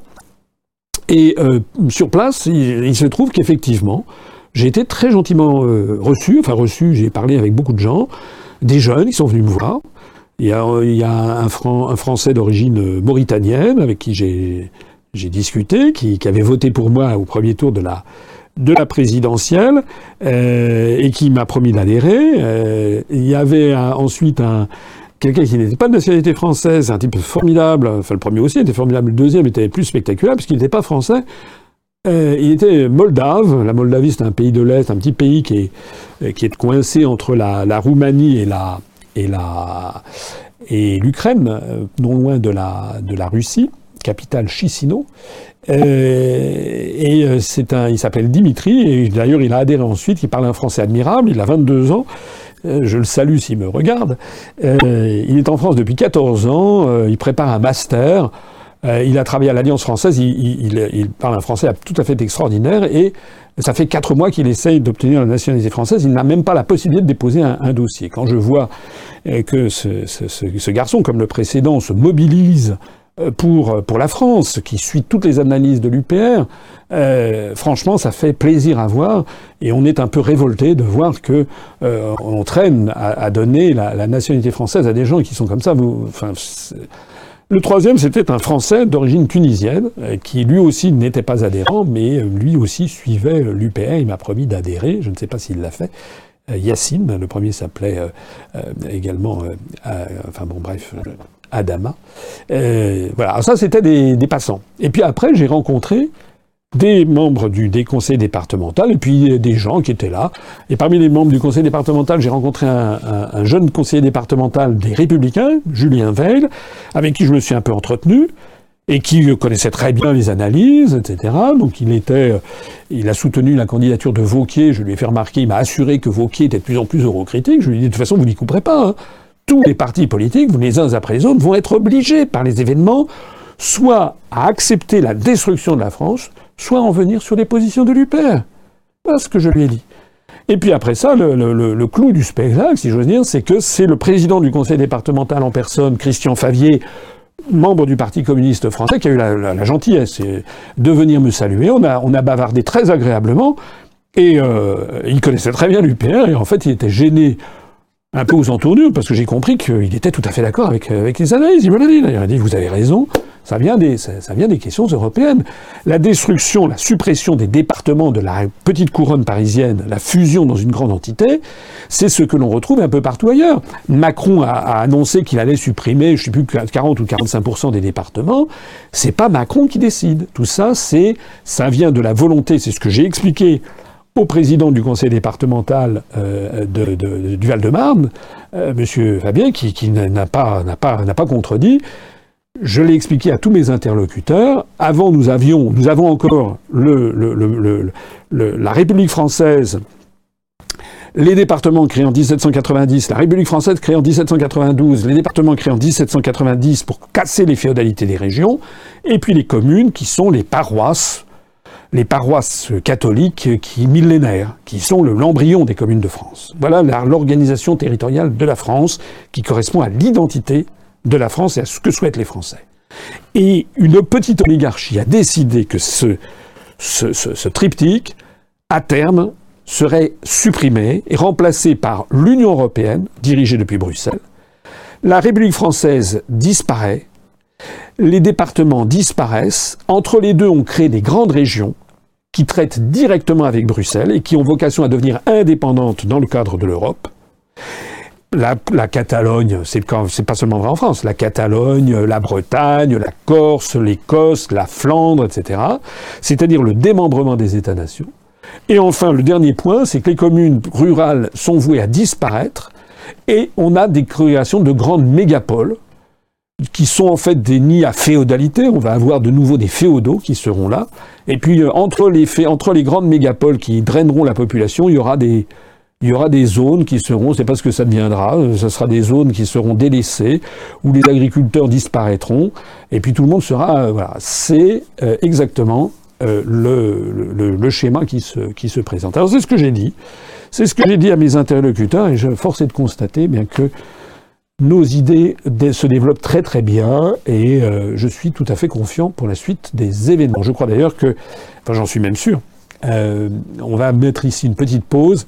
J'en profite pour remercier euh, Fabien, Fabien Sema qui a, a, pris sa journée, c'est un bénévole de l'UPR, qui a pris sa journée pour m'accompagner sur place, il faisait quand même très froid. Il a filmé justement un certain nombre très rapidement de ces, de ces entretiens. C'est pas très très. Il y a, y a des problèmes de son parce que c'était en plein air.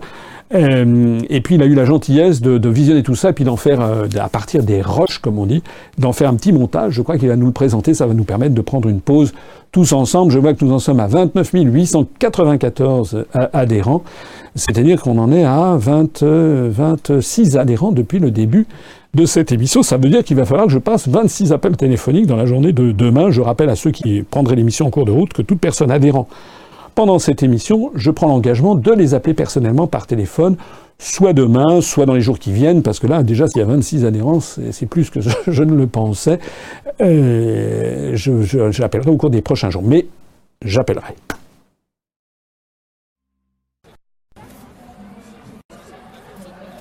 Je suis content de vous voir ici. C'est vrai? Vous êtes venu manifester Ouais, je suis venu pour manifester, mais ce que j'ai pu comprendre, c'est que finalement, certes, il y aura peut-être un regroupement au niveau des départements, mais ça ne va rien changer au niveau des fonctionnaires. C'est-à-dire qu'ils auront toujours non, le même boulot. bien sûr. Ils Ça toujours va, la même. ça va voilà. éloigner, ça va éloigner euh, l'administration des, des- des administrés, mais surtout l'objectif. Et personne n'en parle, et le Parti communiste n'en parle pas, Oui. la CGT n'en parle pas, c'est l'omerta générale, c'est que l'objectif c'est de supprimer les départements pour avoir des grandes régions qui seront des euro-régions préfigurant le démembrement de la France.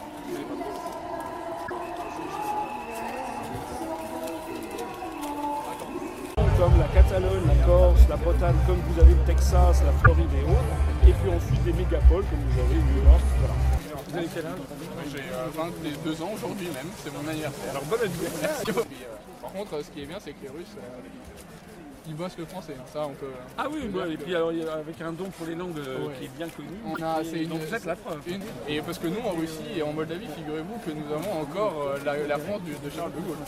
voilà, quelqu'un, Dimitri, 22 ans, depuis 14 ans en France, en train de préparer un master, parlant un français absolument impeccable, comme un français natif, originaire de Moldavie, ce petit pays dont la capitale est Chisinau, qui est proche de la Russie, et qui, depuis des mois et des mois et des mois, ne parvient pas, alors qu'il est là depuis 14 ans, ne parvient pas à avoir euh, la nationalité française, mais qui, euh, non seulement parle un français admirable, non seulement est intelligent à ce que je comprends, non seulement prépare un master, mais de ce trois défend mieux euh, la France, se mobilise davantage pour la France que beaucoup de Français.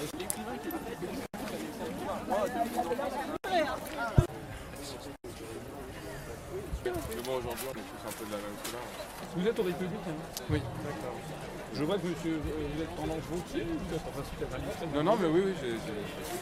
D'accord. Parce que j'ai vu que monsieur Vauquier, là, il prend un discours un peu plus eurocritique. De toute façon, tout le monde va y venir. Ça coûte plus cher. Bien sûr, il n'y a aucune économie. Et en plus, on va. Une maladie qui existe dans le département de la Marne. C'est a presque un milliard Moi, je veux bien. Vous êtes au PCL non, non, non, je manifeste contre elle. Été 35 ans par Et vous, et vous êtes où maintenant Ah, bah je suis Loupert. Bah, venez à contre Ils sont créés le 15 janvier 1790 pour assurer l'égalité des Français en voilà. Vous savez comment ça se calcule un département Ça va On est venu vous soutenir un petit peu. Enfin, soutenir du moins, se battre aussi contre la suppression des départements. Voilà. Quand même euh, utile. Créé par la Révolution. Euh, voilà, et puis, euh, Et Le problème, c'est que c'est une politique qui n'est pas uniquement liée à l'île de France, c'est l'ensemble de la bien sûr, oui. Moi, souvent, je le dis d'ailleurs, parce que ça rejoint certainement des, euh, parfois vos propos, mais c'est aussi euh, la, la suite de de directives européennes qui visent à, à supprimer ces, ces échelons. hein. En fait, on avait trois échelons. La République française, les départements, les communes. Les communes héritées des paroisses dans l'ancien régime depuis 1000 ans. Les départements, 15 janvier 1790, pour assurer l'égalité entre les Français, la Révolution française, la République française. On est avec l'Europe, on est en train maintenant d'avoir quelque chose qui est... Là, vous avez votre trou. On est en train d'avoir maintenant la suppression des communes, une fusion forcée de communes, ça veut dire au passage des grandes mégapoles et puis une désertification rurale avec la fin de l'agriculture, la suppression des départements pour avoir des grandes régions, grandes régions auxquelles on qu'on auxquelles on dit de traiter directement avec Bruxelles, pour avoir l'Union européenne, de la nation. euh, avec, avec la Catalogne, indépendante dans le cadre de l'Union européenne, la, la Corse indépendante. Vous avez vu ce qui se passe en Alsace? Le gouvernement, il y a eu un référendum en on aura un 2013. rejeté et, et, et maintenant le gouvernement. euh, C'est-à-dire que les référendums, quand on demande la vie des Français, on piétine. Voilà, je, voilà, je suis venu euh, apporter notre, euh, notre soutien, pas, pas, pas, pas à vous Oui, oui, spécialement, oui, non, mais non, mais oui, en tout cas à son votre protestation, par rapport à- voilà, que, que je trouve tout à fait Et justifiée. d'ailleurs, euh, bon, venez dans tous les départements d'Île-de-France euh, aujourd'hui. Mais si vous souhaitez, moi je suis partant pour un dialogue républicain. On peut très bien se voir, faire un débat un jour sur ces questions, notamment l'impact de la construction européenne sur la destruction du pays. Vous savez, à l'UPER, on a de plus en plus de, de- de- de vieux communistes qui viennent chez nous. C'est vrai, Quand je dis vieux, c'est-à-dire des, des- des gens du PCL. Mais vous êtes le bienvenu. Vous êtes le bienvenu. C'est très gentil. Merci. Merci beaucoup en tout cas. Au revoir. Merci, président.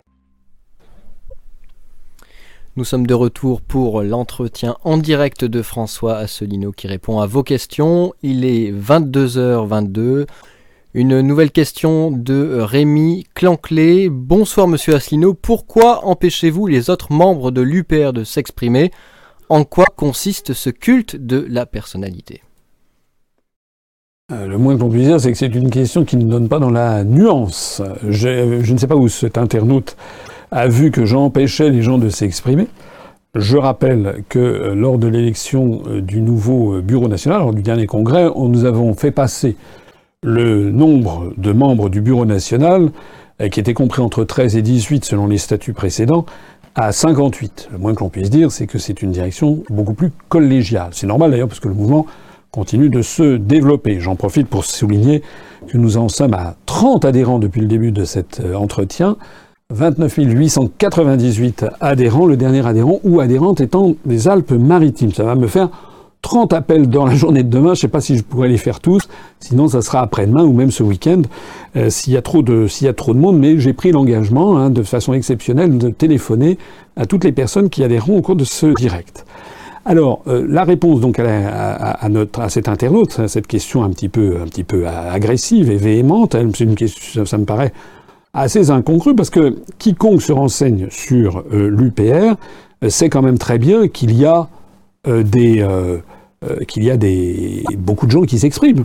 il suffit d'aller sur vous tapez allez voir les conférences qui ont été faites par Vincent Brousseau. Je rappelle d'ailleurs que Vincent Brousseau a fait ici même il y a quelques semaines, je ne me rappelle plus, il y a peut-être un mois, il a fait un direct, donc il répondait à, vos questions. Moi, j'étais pas là, il était là. Euh, je signale d'ailleurs que ça sera le cas le 21 février. Moi, je pars le, lendemain, je pars à, euh, en Guyane pour aller soutenir notre candidat dans la deuxième circonscription de, Guyane. J'aurai l'occasion d'en reparler lors du prochain direct. Donc le 21 février, je serai en train de préparer mes bagages pour partir le lendemain matin très tôt à Orly pour, pour, pour Cayenne. Donc euh, je ne serai pas avec vous et ce sera Charles-Henri Gallois qui sera en direct et qui répondra à toutes vos questions.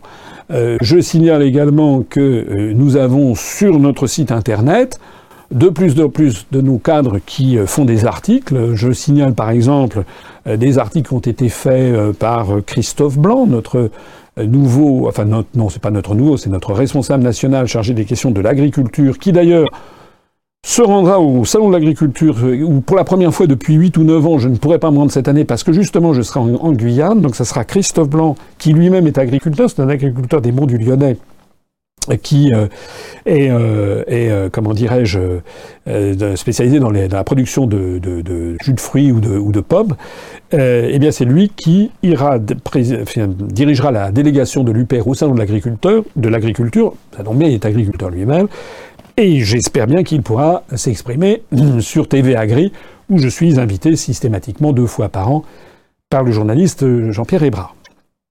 Je signale également que nous avons publié des articles et que nous allons en publier encore. Par exemple, de Guillaume Pellissier de Féligonde, qui est notre délégué en Guadeloupe, qui a publié récemment encore un article sur euh, le, les, travaux pour le euh, CHU de, Pointe-à-Pitre euh, en construction, un, article tout à fait spectaculaire qui a d'ailleurs semé la consternation euh, en, Guadeloupe. C'était un excellent article. Guillaume m'a d'ailleurs fait passer d'autres articles qui que nous allons publier dans les, jours et les semaines qui viennent, et qui sont deux autres articles tout à fait spectaculaires. Je signale que nous avons également le chargé de mission auprès de, moi, euh, qui est un nouveau responsable, euh, Yavar euh, Siakalroudi, qui a publié coup sur coup deux articles tout à fait, qui ont vraiment beaucoup plu d'ailleurs. L'un qui concernait Macron et l'autre qui concernait, l'autre qui a été publié, je crois, hier ou avant-hier, qui concernait, il a participé à, un séminaire qui a eu lieu à Montreuil avec organisé par les socialistes insoumis sur le thème Peut-on euh, changer les traités européens? Donc Yavar a fait un, article tout à fait, euh, tout à fait intéressant sur les, fake news de, Macron euh, et un article non moins intéressant sur la question de, des rapports pour le moins ambigus et inexplicables de, de M. Mélenchon avec, avec l'article la, avec 48 du traité euh, sur l'Union européenne, c'est-à-dire sur la réforme des traités européens. Je ne voudrais pas omettre également euh, les articles qui ont été faits par Antoine Cartago, euh, qui est notre responsable pour les questions diplomatique. D'ailleurs, il y en a un qui va être sort, publié demain ou après-demain euh, sur le dernier voyage de, de Macron en, en Chine.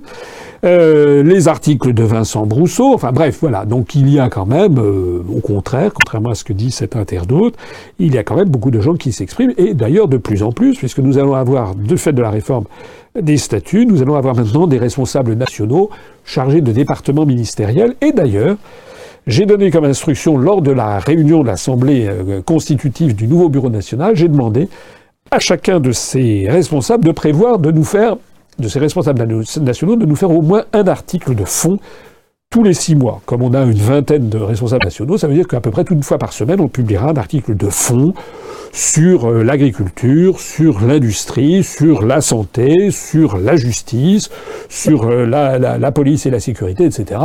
Voilà, voilà ce que je peux vous, dire.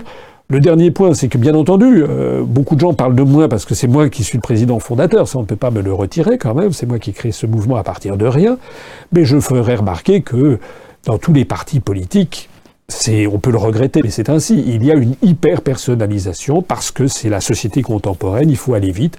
Et donc, tel parti égale tel, tel responsable. Debout la France, c'est M. Dupont-Aignan. Le Front National, c'est Mme Le Pen. Euh, les France Insoumises, c'est M. Mélenchon. Le Modem, c'est M. Bayrou. Enfin voilà, j'invente pas là. Donc, ben voilà, c'est comme ça.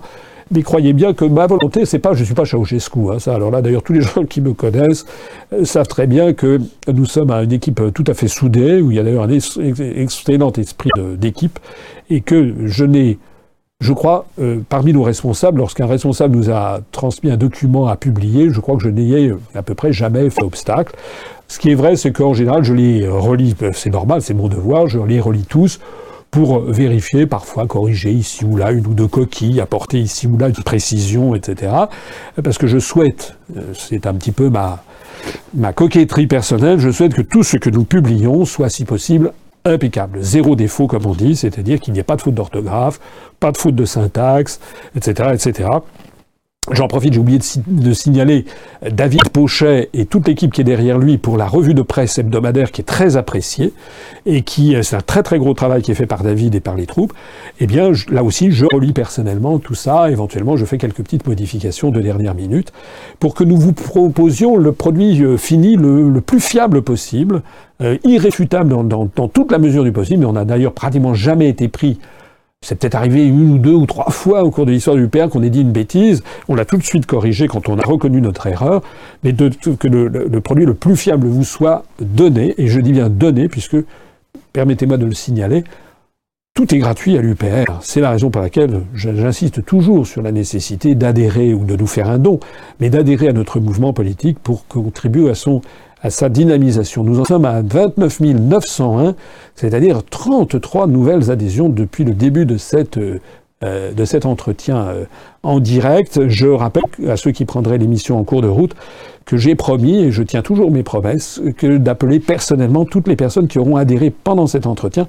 Donc j'ai déjà 33 appels téléphoniques à faire dans la journée de demain. Si je n'y parviens pas, il faut que ceux qui ont adhéré euh, aujourd'hui et qui ne recevraient pas un appel téléphonique de ma part, d'abord ils vérifient s'ils ont bien mis leur numéro de téléphone, et si possible un portable pour que je puisse les joindre à tout moment au cours de la journée, et puis sinon je les rappellerai euh, demain ou euh, éventuellement pendant le, le week-end. Nous en sommes à 29 902 d'ailleurs, notre dernier adhérent venant du Finistère.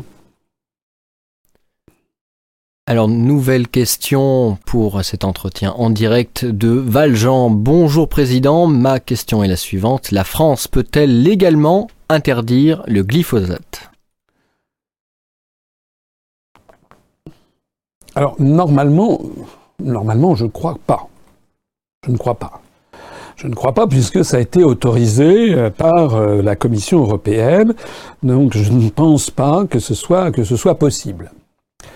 Euh, si on, peut toujours imaginer qu'un État viole euh, le droit européen et que la France décide souverainement de ne pas d'interdire le, glyphosate. Alors à ce moment-là, qu'est-ce qui se passe? Je l'ai déjà expliqué. Pour faire simple, il pourrait y avoir à ce moment-là une mise en demeure émanant de la Commission qui serait agitée par le producteur de glyphosate en disant voilà un État, membre, la France, qui ne veut pas respecter la loi européenne. Donc faites-la respecter. Donc je pense qu'il y aurait une mise en demeure de la part des autorités bruxelloises. Et puis si le gouvernement tenait bon et le Parlement tenait bon, à ce moment-là, la France, au bout d'un certain temps, pourrait être déférée par la Commission européenne devant la Cour de justice de l'Union européenne, la CJUE, qui siège à Luxembourg et dont la finalité même est de faire respecter les décisions européennes. Ça, c'est déjà arrivé, j'ai déjà eu l'occasion de le dire, que par exemple, lorsque, pour les OGM par exemple, très longtemps, la France a, a, traîné les pieds pour transcrire en droit français les directives communautaires, autorisant le, autorisant comment appelle-t-on ça, le, les, euh, les OGM. Hein. donc il y a eu, parce que les, les députés n'avaient pas envie, quand ils revenaient dans leur circonscription, ils n'avaient pas envie de se, de se, de se ramasser les critiques de leurs administrés, etc. Donc les, les, députés courageux mais pas téméraires refusaient de, euh, de, de, de, voter, euh, les, de transcrire en droit français les, les lois de, transcription des directives communautaires sur les OGM, la Commission a saisi la Cour de justice de l'Union européenne. La Cour de justice de l'Union européenne a condamné la France à les transcrire et avec des pénalités qui étaient de 163 000 euros de mémoire par jour de retard pour avoir, ne pas avoir transcrit en droit français. Donc il faut bien comprendre, hein, ça c'est très très important pour les gens qui ne sont pas familiers, c'est que lorsqu'on signe un traité international comme les traités européens, puisqu'ensuite il est ratifié dans les formes constitutionnelles prévues par chaque État, ensuite c'est une obligation juridique. Ça n'est pas, euh, c'est rien un traité. Hein. C'est même au-dessus dans l'ordre juridique, c'est au-dessus de la Constitution. D'ailleurs, les Britanniques viennent justement de, terminer ça. Ils viennent de dire que les, lois françaises priment sur les, les comment dirais-je, le, le, droit communautaire. Les droits britanniques, les lois britanniques priment sur le droit communautaire parce qu'ils sont en train de sortir de l'Union. Donc nous, nous avons pris des engagements de respecter dans ces traités, nous avons pris l'engagement de respecter le traité, de respecter les clauses du traité, de respecter également les décisions de la Cour de justice de l'Union européenne. Hein, alors j'insiste là-dessus parce qu'il y a des Français qui se laissent un peu abuser par des rodomontades comme celle de M. Mélenchon euh, ou d'autres, mais M. Mélenchon en est fait quand même particulièrement le, héros, le, champion, en disant mais nous on fera ce qu'on voudra, et puis on est suffisamment grand, et puis Mme Merkel pliera, etc. Mais non, c'est pas comme ça que ça se passera c'est que si la France ne respecte pas sa parole, c'est pas Mme Merkel, c'est l'ensemble des pays membres de l'Union européenne représentés par la Cour de justice qui traînera la France devant, donc qui sera, la France sera auditionnée, la France sera condamnée, condamnée à, appliquer les lois qu'elle ne veut pas appliquer, les lois d'origine européenne, et condamnée à payer des amendes comme je l'ai dit pour les OGM, de 163 000 euros par jour de retard. Faites un calcul, en un an, ça fait 45 millions d'euros d'amende. Voilà. Alors, il y a des gens qui disent, oui, alors, et si on refuse de payer? Alors à ce moment-là, si on refuse de payer, ça veut dire qu'on est devant un clash. Alors certains disent oui, mais les, autres vont pas venir avec des chars en France, évidemment. Mais ça veut dire quoi? Ça veut dire qu'on sera dans un conflit ouvert. Et les autres pays, ne l'oubliez pas, conservent la possibilité de traîner la France cette fois-ci, non plus devant une instance européenne, mais dans l'instance planétaire qui est la Cour internationale de justice siégeant à La Haye, la CIJ dépendant de l'ONU, où la France serait, pourrait être déférée par les États membres de l'Union européenne comme refusant d'appliquer un traité qu'elle a dûment signé et ratifié. Or, la Cour internationale de justice, ce sont des juges du monde entier qui regarderaient ça et qui diraient en effet, la France, vous ne respectez pas. Donc la France risquerait d'être condamnée par la plus haute instance du droit international public planétaire, qui est la Cour internationale de justice de la Ce qui ferait pour le moins mauvais genre pour un membre permanent du Conseil de sécurité. Ce serait la honte, hein, comme disent les jeunes, ce serait la honte. Et puis tout ça pourquoi? Pourquoi se fâcher à mort avec nos voisins On ne peut pas vouloir une chose et son contraire. Si on ne veut plus respecter les lois, ben on, dit, on, fait ce que font les Britanniques. C'est-à-dire on dit, écoutez, votre, compagnie ne, nous est plus agréable, on s'en va, on reste bons amis, mais nous, on sort de ce club. Voilà. C'est aussi simple que ça. Et d'ailleurs, regardez ce qui s'est passé. Monsieur Macron est allé au Royaume-Uni, il y a quelques jours, il a signé un nouveau traité, le traité de Sandhurst, avec Madame Theresa May. Ça se passe très bien. Là, le, Royaume-Uni n'est pas, n'est pas, on boycotte pas le Royaume-Uni. Moi, je sais qu'il y a des gens qui disent, oulala, mais on sort, si on sort de l'Union Européenne, les autres États vont nous boycotter. Mais non, pas du tout. Regardez, regardez ce que fait Macron. Et c'est vrai d'ailleurs de tous les autres États du monde et de l'Union européenne. Le Royaume-Uni, c'est un pays qui, a, qui, est là, c'est un, une, une, très grande puissance, c'est un, un, un, État euh, qui existe depuis, depuis plus d'un millénaire. Euh, ben, Europe ou pas Europe, il sera toujours là et nous avons intérêt à avoir les meilleures relations du monde avec lui. Voilà. Donc euh, si vous y réfléchissez bien, ça ne tient pas la route. Soit on reste dans l'Union européenne, on applique les trucs, soit on en sort. Voilà, on est des adultes, hein, on n'est pas des bébés. 2750 visionnages en cours pour cet entretien en direct, déjà plus de 43 adhésions depuis le début de cet entretien. Je vous rappelle que François Asselineau vous appellera en personne si vous adhérez durant ce live. Une nouvelle question, n'hésitez pas à lâcher un pouce, un pouce bleu pour référencer cette vidéo. Une nouvelle question d'Emmanuel Macron, j'imagine que c'est un pseudo. Bonjour, que pensez-vous de la réforme qui interdit les redoublants de première année de médecine à refaire une année? Ne serait-il pas ne serait-il pas pour faciliter la sélection par l'argent via une prépa privée? Merci. Alors, vous pouvez redire la question peut-être? Alors, elle n'est pas hyper claire. Bonjour, que, pensez-vous? de la réforme qui interdit les redoublants de première année de médecine à refaire une année? Point d'interrogation. Oui Euh, c'est une réforme que j'ignore. Euh, il se trouve que moi, j'ai une fille euh, qui est en huitième année de médecine et, et qui euh, est passée par là. Donc je sais qu'à à son époque, c'était il y a quelques années, et, et je croyais que c'était encore valable, on pouvait redoubler la première année. On ne pouvait pas la redoubler deux, plus de deux, enfin plus fois, on ne pouvait pas faire plus de deux premières années, mais on pouvait la redoubler. Alors si je comprends bien cet internaute, ça serait une réforme qui interdirait de redoubler. Donc ça serait soit on, soit on, l'a tout de suite, euh, soit on ne l'a pas. Je trouve ça quand même un peu choquant sur le principe parce que si les gens ont vraiment la vocation à être, à devenir médecin, je trouve que interdire à quelqu'un de faire la profession pour laquelle il, a, il, a, il éprouve une vocation parce qu'une année particulière il va, il va rater, je trouve ça, euh, moi j'aime bien, euh, par principe, euh, c'est mon côté un peu peut-être chrétien qui s'exprime, c'est-à-dire je pense quand même au, repentir, je pense au... Tout le monde a le droit de, faire une erreur, tout le monde a le droit de, pouvoir faire un, deuxième, essai. Je ne trouve pas correct, si cette réforme a lieu, qu'il n'y ait pas de possibilité de redoubler. Je, ne trouve pas ça bien. Fondamentalement, je ne trouve pas ça bien. Maintenant, quelle est la raison?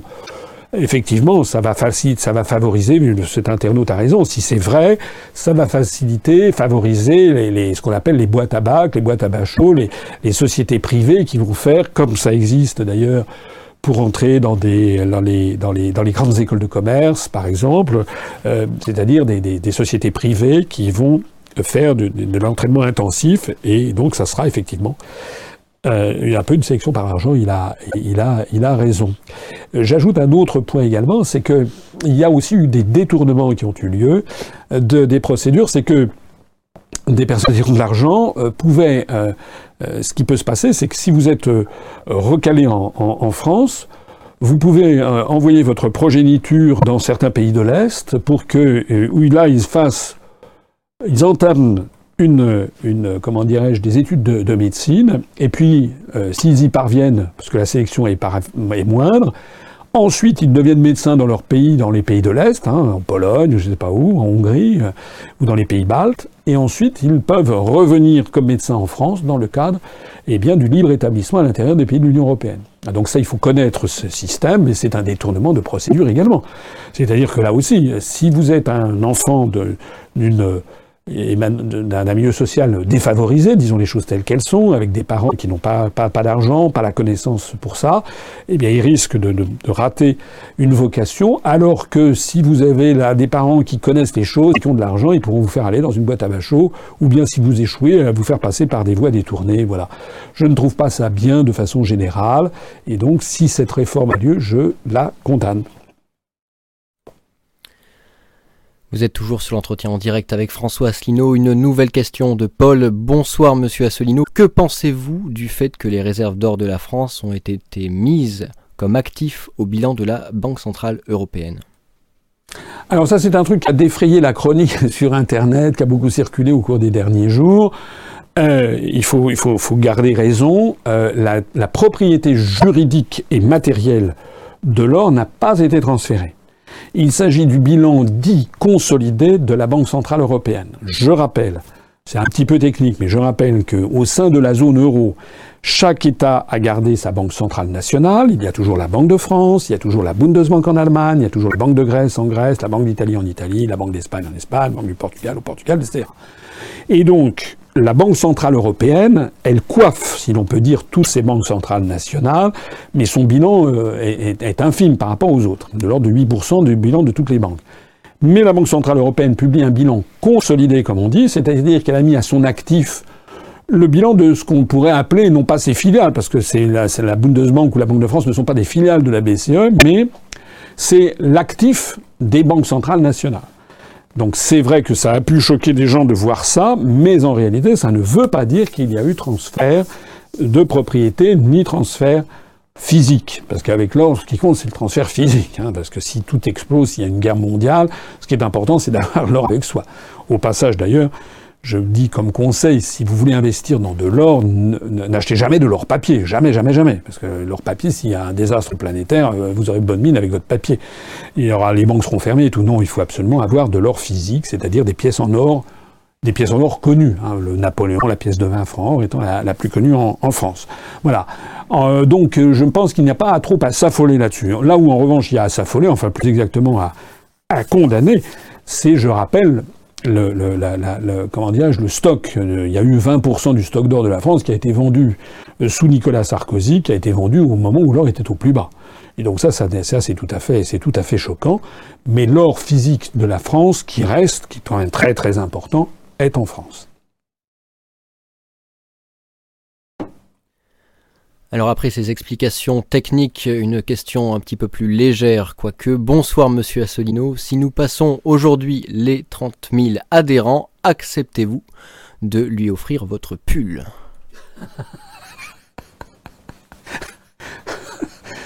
La réponse est non. je tiens mon pull. Alors c'est un pull. C'est ma femme qui m'a offert ça pour Noël, donc je vois pas pourquoi je donnerais mon pull. Non, non, non, il n'en est pas question. Remarquez bien qu'il est un peu aux couleurs de, l'UPR. En revanche, c'est vrai que nous allons bientôt franchir le cap des 30 000 adhérents. Donc, euh, à cette occasion, on va faire une fiesta. Voilà. Alors, euh, je ne vous dis pas exactement, mais il y aura, euh, j'annoncerai ça à la fin d'ailleurs de cet entretien en, direct. D'abord, à la fin de cet entretien en direct, on va clore le, on va, fermer le, le compteur comme on le fait à chaque fois pour les milliers, les passages de milliers, pour éviter que des petits malins euh, calculent le moment où ils vont adhérer pour être pile, pile poil au changement de, de milliers. Là, c'est pas un changement de milliers, c'est un changement de dizaines de milliers, c'est important. Et donc, je vous annoncerai à la fin de cet entretien ce que nous comptons faire. Voilà. Mais en attendant, ceux qui adhèrent maintenant, eh bien, je les appellerai personnellement. Je vois, enfin pas malheureusement, je vois qu'on en est à, 46 adhésions depuis le début de cet entretien. Je ne suis pas sûr de pouvoir appeler 46 personnes dans la seule journée de demain. Donc ça va s'étaler sur plusieurs jours, mais je vous appellerai, c'est promis, juré, sauf ceux qui n'ont pas mis leur téléphone ou qui ont mis qu'ils ne souhaitaient pas que je les appelle. Ça, je respecte bien entendu la vie privée de chacun. Alors après cette question un petit peu plus légère, une question euh, d'ordre philosophique finalement, une question d'Alvula. Euh, bonsoir monsieur Assolino, pouvez-vous dire ce que vous inspire la note de Simone Veil sur la suppression générale des partis politiques? Est-ce que l'UPR se prémunit assez contre la pensée partisane?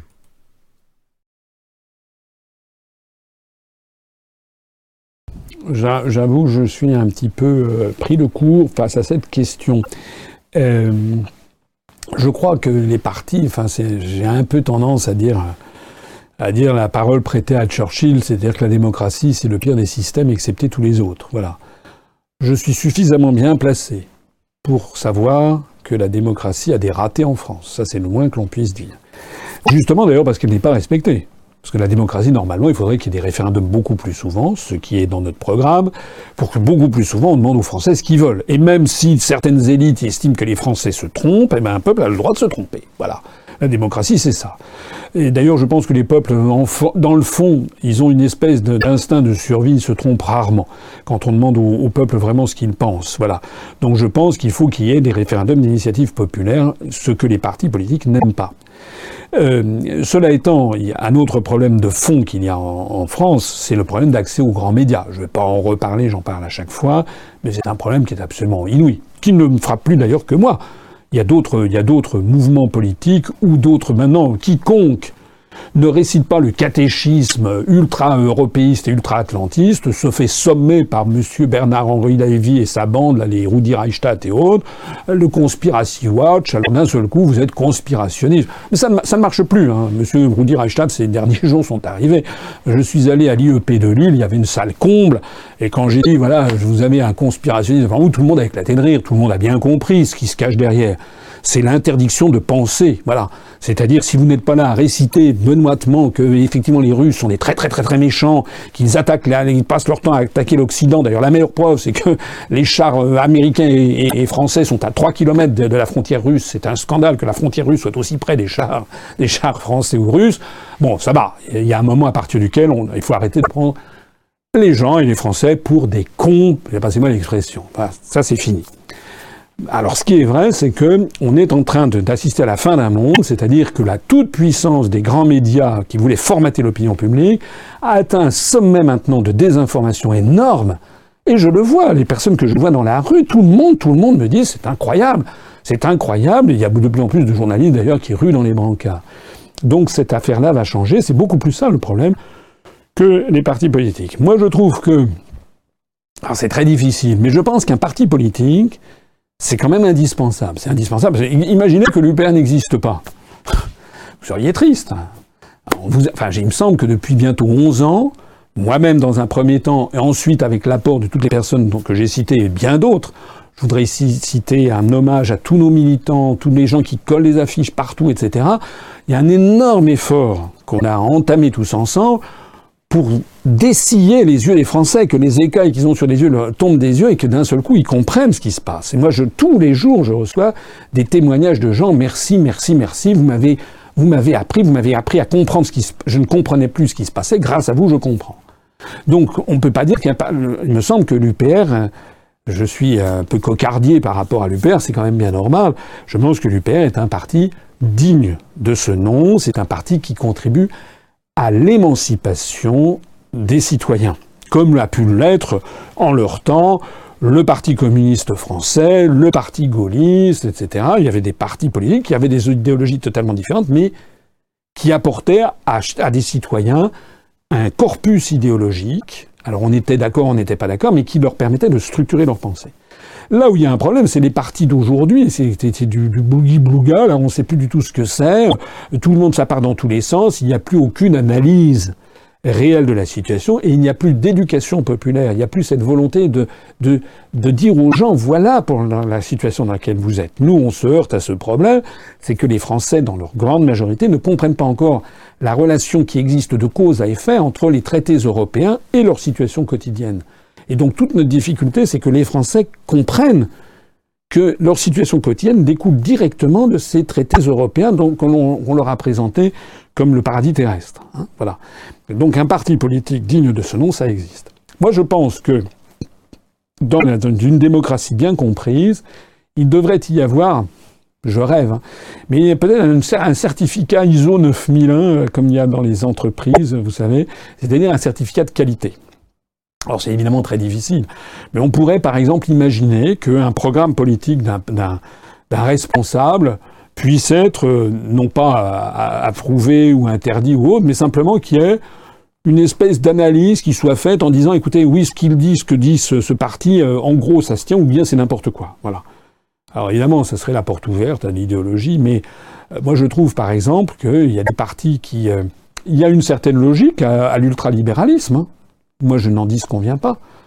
Je ne dis qu'on vient pas que les gens qui considèrent qu'il faudrait tout privatiser, que la France soit complètement américanisée, c'est une logique. Pourquoi pas? Pourquoi pas? Mais à ce moment-là, qu'ils le disent. À ce moment-là, qu'ils disent aux Français, notre objectif, c'est de, de détruire la France, que la France n'existe plus. C'est le projet des européistes c'est qu'à terme, il n'y a plus de France, plus d'Espagne, etc., qu'il y ait la Catalogne, l'Andalousie, Andalousie, l'Andalousie, le Pays Vascos, le Pays Basque, et qu'il y ait euh, euh, l'Occitanie en France, la Bretagne, euh, Alsace, les Flanders en Flandre, la Padanie dans le nord de l'Italie, mais qu'ils le disent. Et puis on, à ce moment-là, on demande aux gens, est-ce que vous êtes d'accord avec ce projet? Et là, il y aurait une certaine logique. En revanche, des trucs à la Macron, c'est-à-dire, il dit tout et son contraire, c'est-à-dire qu'à la fois, en ce moment, son gouvernement est en train de forcer les Alsaciens à fusionner les départements alors que les Alsaciens ont dit non en 2013. Donc le suffrage universel va être de nouveau piétiné pour créer une collectivité territoriale unique en Alsace, pour préparer une future Alsace indépendante dans le cadre de l'Union européenne. Et au même moment, Macron dit oui, il faut introduire la Corse dans la Constitution. Qu'est-ce que ça veut dire? Ça veut dire qu'il est dingue. Moi, je pense qu'il est bipolaire, je ne sais pas. Il y a un problème. Ou alors, ou alors il dit tout et son contraire, parce que c'est un, une espèce d'olibrius. On ne peut pas à la fois vouloir introduire le mot Corse dans la Constitution sur le thème il faut que la Corse reste française, alors que justement, il y a déjà eu la fusion des départements en Corse pour préparer une Corse indépendante dans le cadre de l'Union européenne, et au même moment faire ça et au même moment dire que les, Alsaciens, contre la volonté des Alsaciens, doivent fusionner. Voilà ce qui ne va pas. Et moi, j'estime que nous, notre parti politique est un parti cohérent. Alors, je suis un petit peu, un petit peu je m'échauffe un petit peu parce que c'est des sujets qui me tiennent à cœur.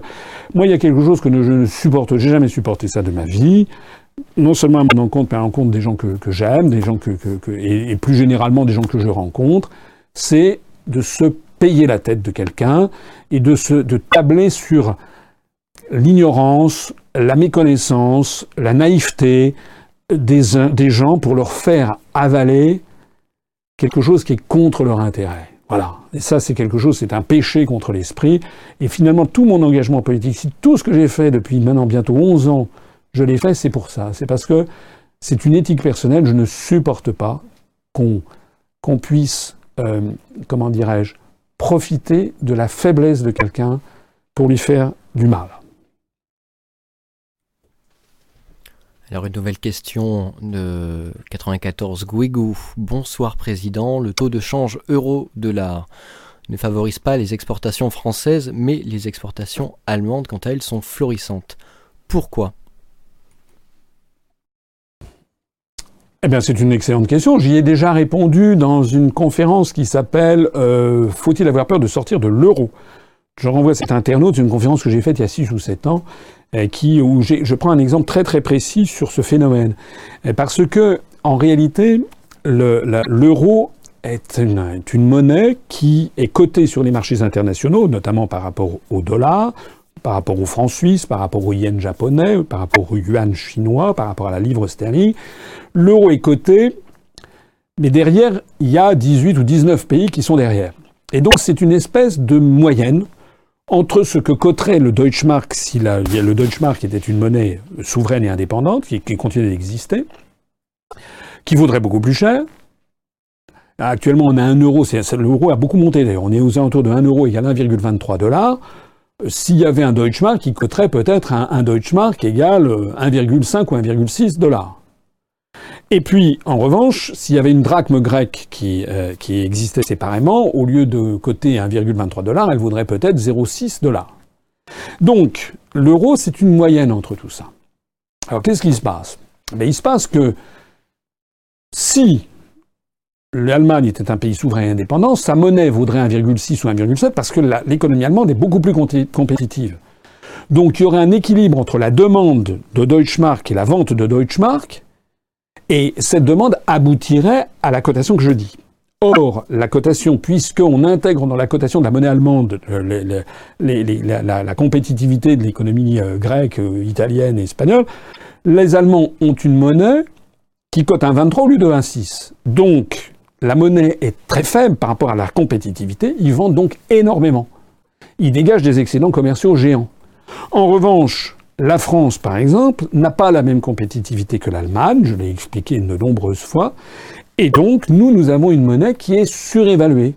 J'avais expliqué dans cette conférence qu'on estime actuellement, en gros, hein, que une monnaie, que on serait nous à l'équilibre commercial si on avait un euro égal un dollar, à peu près. Donc quand on a aujourd'hui 1 dollar, 1 euro égale 1,23 dollars, ça veut dire que l'euro est 23% trop cher et il ne cesse d'augmenter. D'ailleurs, cette, question tombe bien parce que le monde de ce soir qui est sorti à Paris ce soir, qui sera disponible en province demain, j'ai sursauté, j'ai vu ça tout à l'heure. Pourquoi le déficit commercial français s'envole? Pourquoi le déficit commercial français s'envole? Alors je reçois, j'ai regardé ça, le journal Le Monde, de temps en temps je lis, et euh, je vois qu'il est question donc de... Écoutez bien ça, c'est extraordinaire, je vais faire une petite leçon. Selon des chiffres publiés mercredi 7 février, donc c'est aujourd'hui, le déficit commercial a atteint 62,3 milliards d'euros l'an dernier, en hausse de 28,9% par rapport à 2016. C'est ce que dit cet internaute. 29% de déficit commercial en plus par rapport à 2016. Alors écoutez bien ce que dit le journal Le Monde. La hausse des prix du pétrole a renchéri la facture énergétique en 2017, c'est vrai, la reprise économique, elle est timide, hein, 1,9%, on ne peut pas parler d'une reprise spectaculaire, explique aussi la dégradation du solde extérieur. Les entreprises ont investi achetant des robots japonais, des machines-outils allemandes. Pourquoi on achète des machines-outils allemandes? Parce qu'il se trouve que le tissu industriel allemand produit des machines-outils que nous, nous ne produisons pas, c'est comme ça.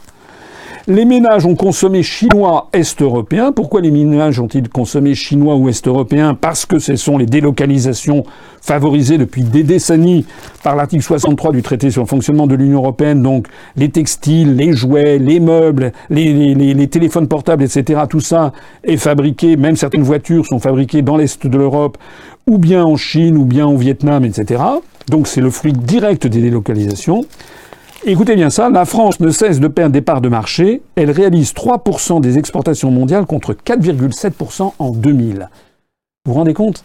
On est passé de 4,7% en 2000 à 3%. C'est un effondrement. Et qu'est-ce qui s'est passé? Ben, Il s'est passé qu'en 2000, on venait d'entrer dans l'euro. Là, maintenant, ça fait 18 ans qu'on est dans l'euro, 17 ans. Et l'euro est trop cher.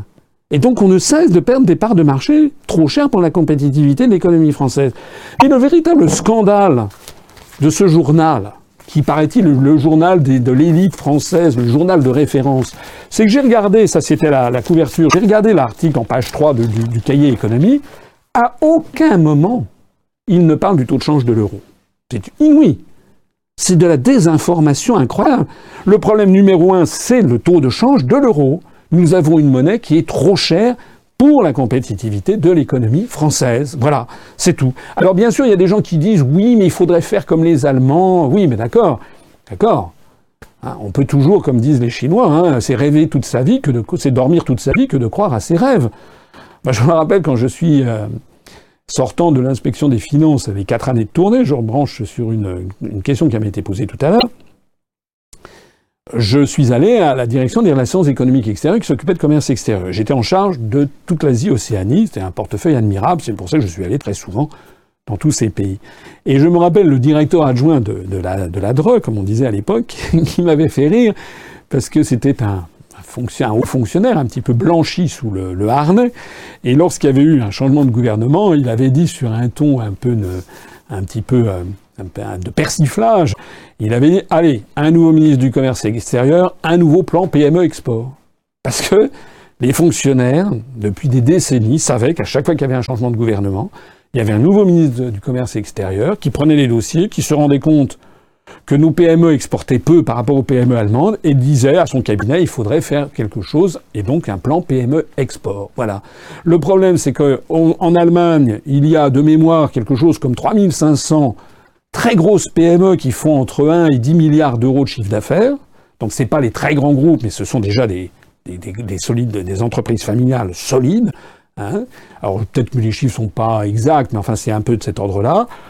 Alors qu'en France, pendant sur cette tranche de chiffre d'affaires, disons entre 1 et 1 et 5 ou 1 et 10 milliards d'euros, il y a, euh, je crois, quelque chose de, de l'ordre de 600, 600 entreprises contre 3500 en Allemagne. Voilà. Et ça, c'est l'héritier de l'histoire, des tissus industriels. Certains m'ont dit aussi que c'est peut-être aussi euh, héritier de... Enfin, c'est dû à peut-être des lois successorales. En Allemagne, on favorise le maintien dans le giron familial d'une entreprise, alors qu'en France, c'est pas la même chose. Quelle que soit la, situation, c'est ainsi. Voilà. Il se trouve qu'en Allemagne, ils ont des Mercedes-Benz, ils ont des entreprises. On a un de nos un de nos adhérents, qui se reconnaîtra puisque je ne vais pas citer son nom, mais c'est un de nos adhérents euh, qui est euh, dans les, qui est viticulteur et qui m'a fait visiter il y a quelque temps de ça son, entreprise viticole avec des, vins fins dans un, très grand cru d'une région célèbre en France pour ses, pour ses grands crus de vin.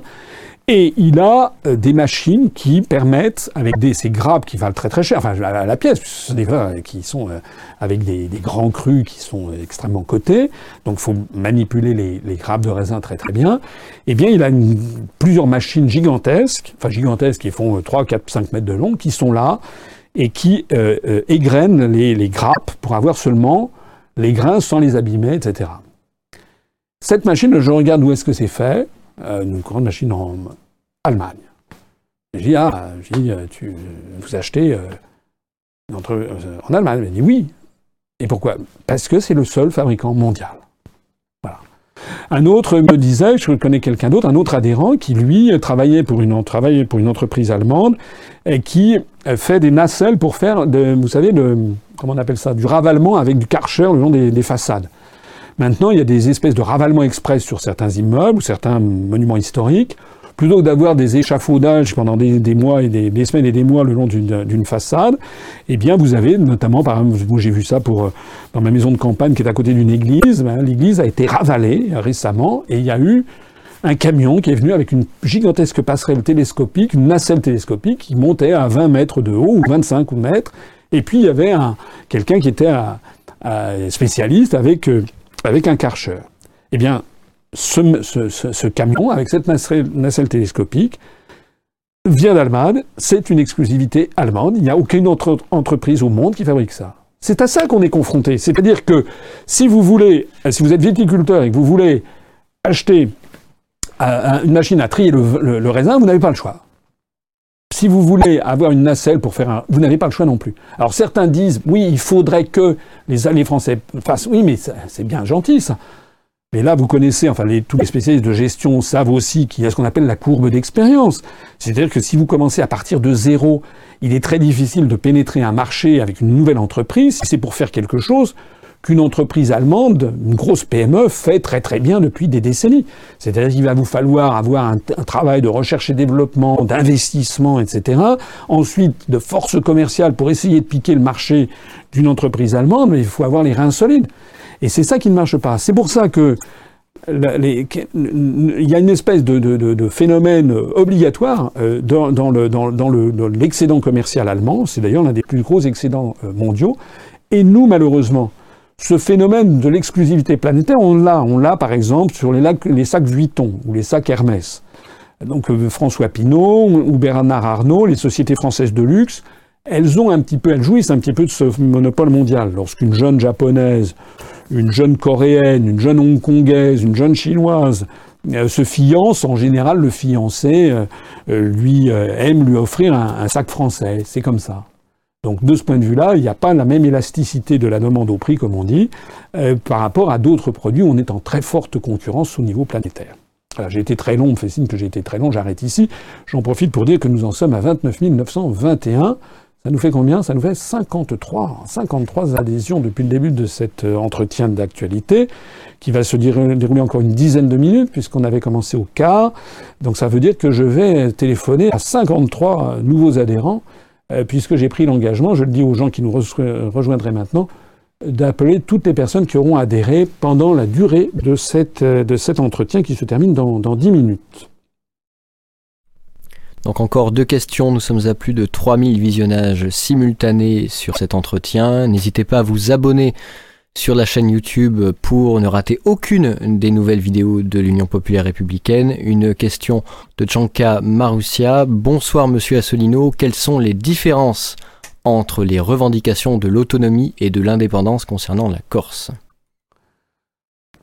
Alors, en gros, pour, pour vous rester euh, simple, euh, qui dit autonomie dit on reste dans l'ensemble national, on continue à faire partie de la République française, mais avec des lois, des réglementations qui sont adaptées à une, situation spécifique.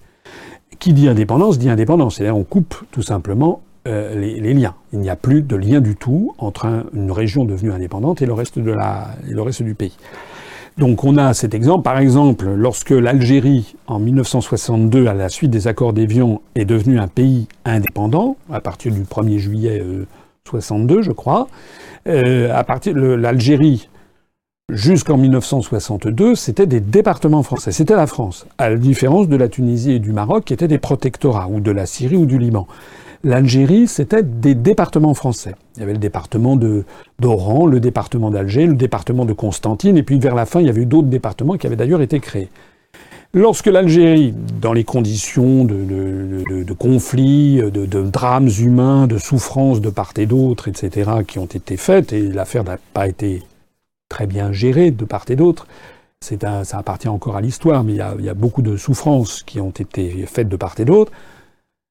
L'Algérie est devenue indépendante. Depuis là, c'est un pays indépendant. Alors on a des relations avec l'Algérie qui sont euh, plus ou moins bonnes. À mon avis, il faudrait d'ailleurs les, développer, les améliorer.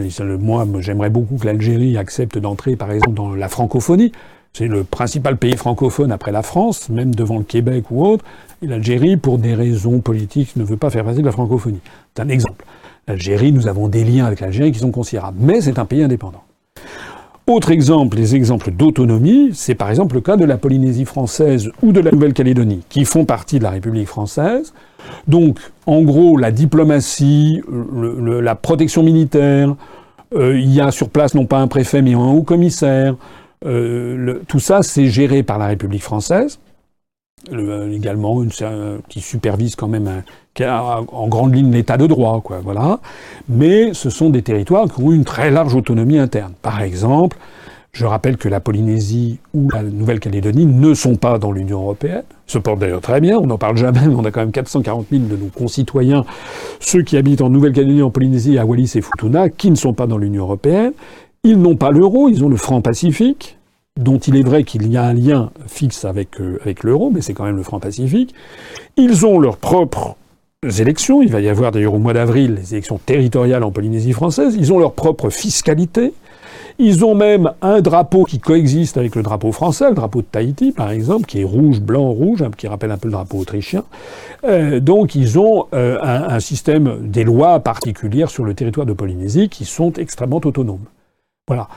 Entre les deux, ben, il, y a, des amodiations. Par exemple, euh, par exemple, quelque chose qui n'est pas suffisamment connu, c'est que en Alsace, les deux départements d'Alsace plus le département de la Moselle, ce qu'on appelle l'Alsace-Moselle, ces départements ont été agrégés au Deuxième Reich en 1871. Donc c'était l'Alsace-Lorraine qu'on avait perdu, en fait c'était l'Alsace-Moselle au profit du Reich euh, bismarckien, et que la France a récupéré en 1918. Sauf qu'entre-temps, entre 1871 et 1918, il y avait eu en France la loi de 1905 sur la séparation de l'Église et de l'État, qui n'avait pas eu lieu dans ces départements.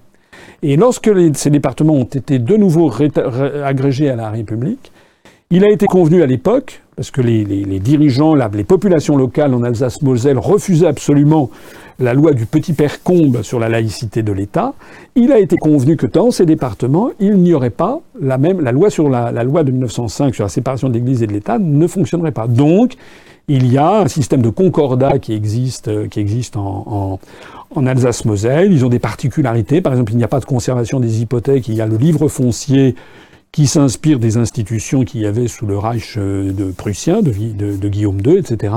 Et ça, c'est des, petites particularités locales qui, sont, qui ont été préservées. Voilà.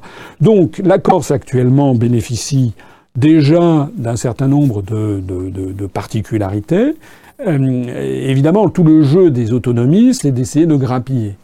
Moi, je ne suis pas contre l'idée qu'il y ait des cas où, effectivement, il y ait nécessité d'avoir une autonomie particulière parce qu'il y a des conditions, il y a une, une, une, culture locale, il y a euh, une langue, une langue encore vivace, il y a des institutions, il y a un état d'esprit. Euh, bon, on peut très bien envisager euh, des degrés divers et variés d'autonomie. Par exemple, l'autonomie qu'il y a en, en Polynésie, en Nouvelle-Calédonie n'est pas n'est pas choquante. C'est quand même à l'autre bout du monde. Ça fait partie de l'ensemble français. On apprend le français dans les dans les. Tout le monde parle le français. Euh, ces gens, ces populations se, se, se, sentent tout à fait françaises, mais elles se sentent aussi dans un espace océanien. Il faut absolument en tenir compte, respecter, respecter les cultures locales, euh, ré, euh, réhabiliter aussi la, la culture kanak, la culture maori traditionnelle, tout en ayant une espèce de, de phénomène biculturel. Donc ça, c'est très bien. Mais l'indépendance, c'est autre chose. La question aussi qui se pose, c'est que l'Algérie indépendante, c'est viable. Le Maroc indépendant, c'est viable, etc. Mais des tout petits territoires, quand ils acquièrent leur indépendance, en fait, c'est des indépendances pour rire. On l'a vu, par exemple, pour les confettis des îles des Antilles euh, britanniques qui sont devenues indépendantes. Elles n'ont pas les moyens, c'est une toute petite île, donc souvent elles, sont, elles deviennent le siège des mafias ou de, pour se financer, elles deviennent des paradis fiscaux et ça devient un petit peu, un, elles sont prises en main par des, par des mafias.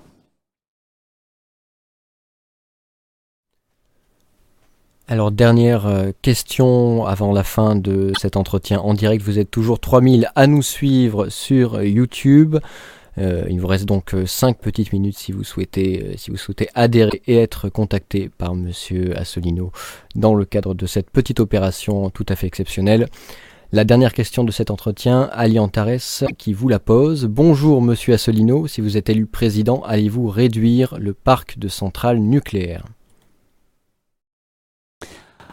Euh, alors j'avais pris l'engagement à, plusieurs reprises que euh, si euh, je suis élu président, il y aura trois sujets majeurs sur lesquels on aura un grand débat national. Je rappelle que c'est la dette publique. Qu'est-ce que l'on fait de la dette publique? Quelle en est l'origine? Comment la traiter? Que peut-on faire? Doit-on déclarer qu'une partie de la dette, c'est une dette odieuse? Peut-on rétablir une partie de financiarisation de la dette par création monétaire? Peut-on demander un rééchelonnement de dette et un moratoire, voire l'annulation d'un certain nombre de dettes? Donc ça, ça fait partie.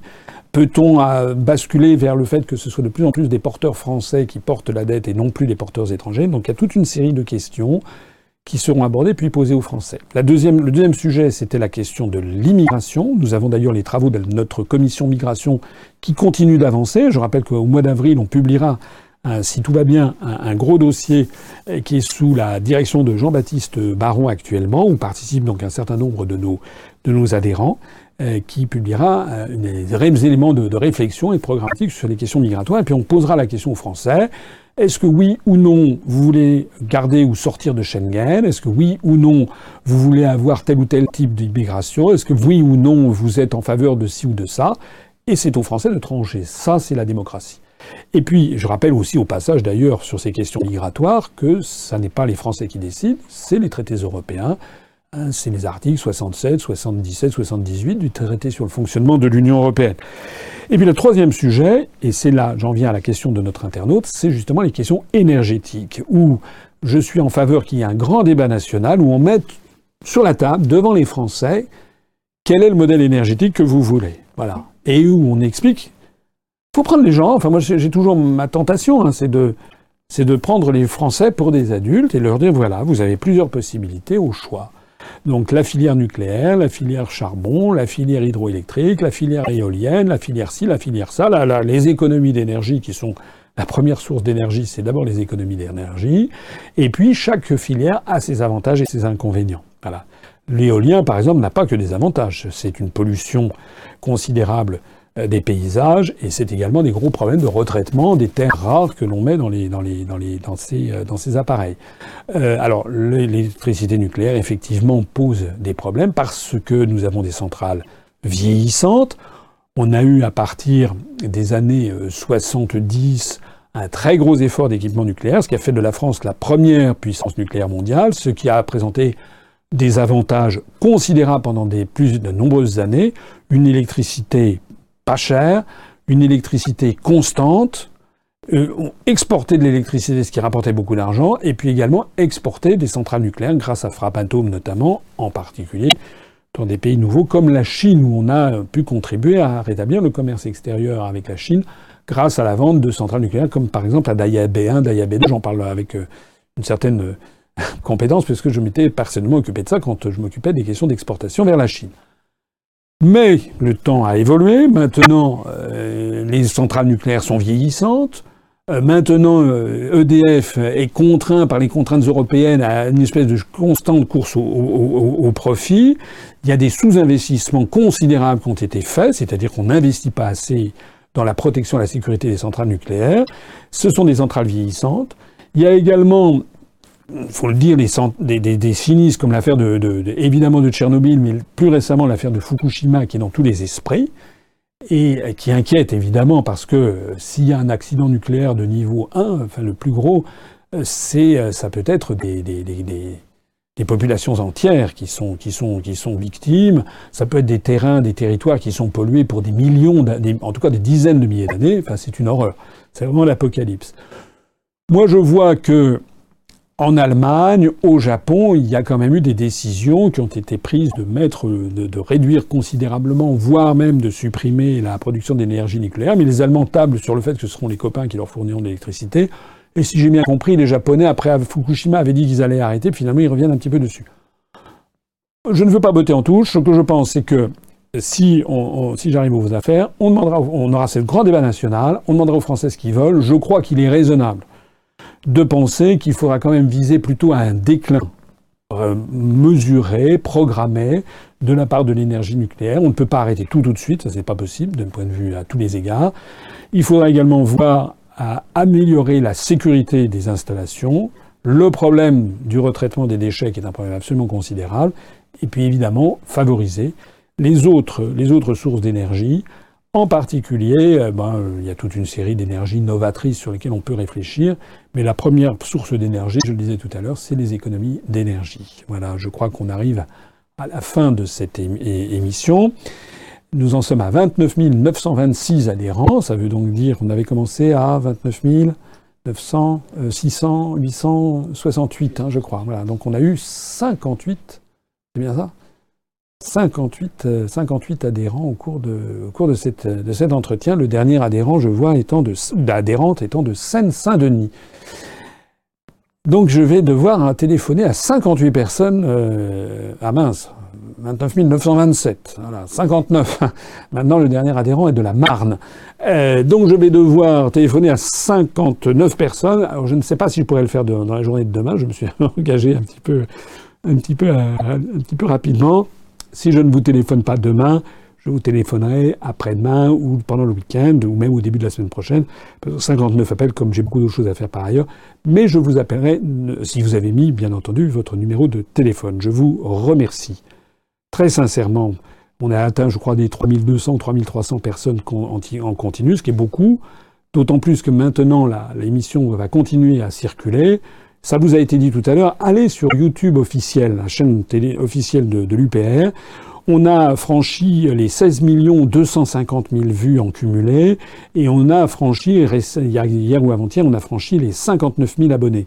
Donc allez-y, c'est gratuit et vous aurez toutes les vidéos, tout ce qui est mis en ligne par, par l'UPR gratuitement. C'est beaucoup déjà, 59 hein, 000 abonnés, mais ça serait bien qu'au lieu que 59 000, on ait 60 000, 80 000, 100 000, 150 000, 200 000.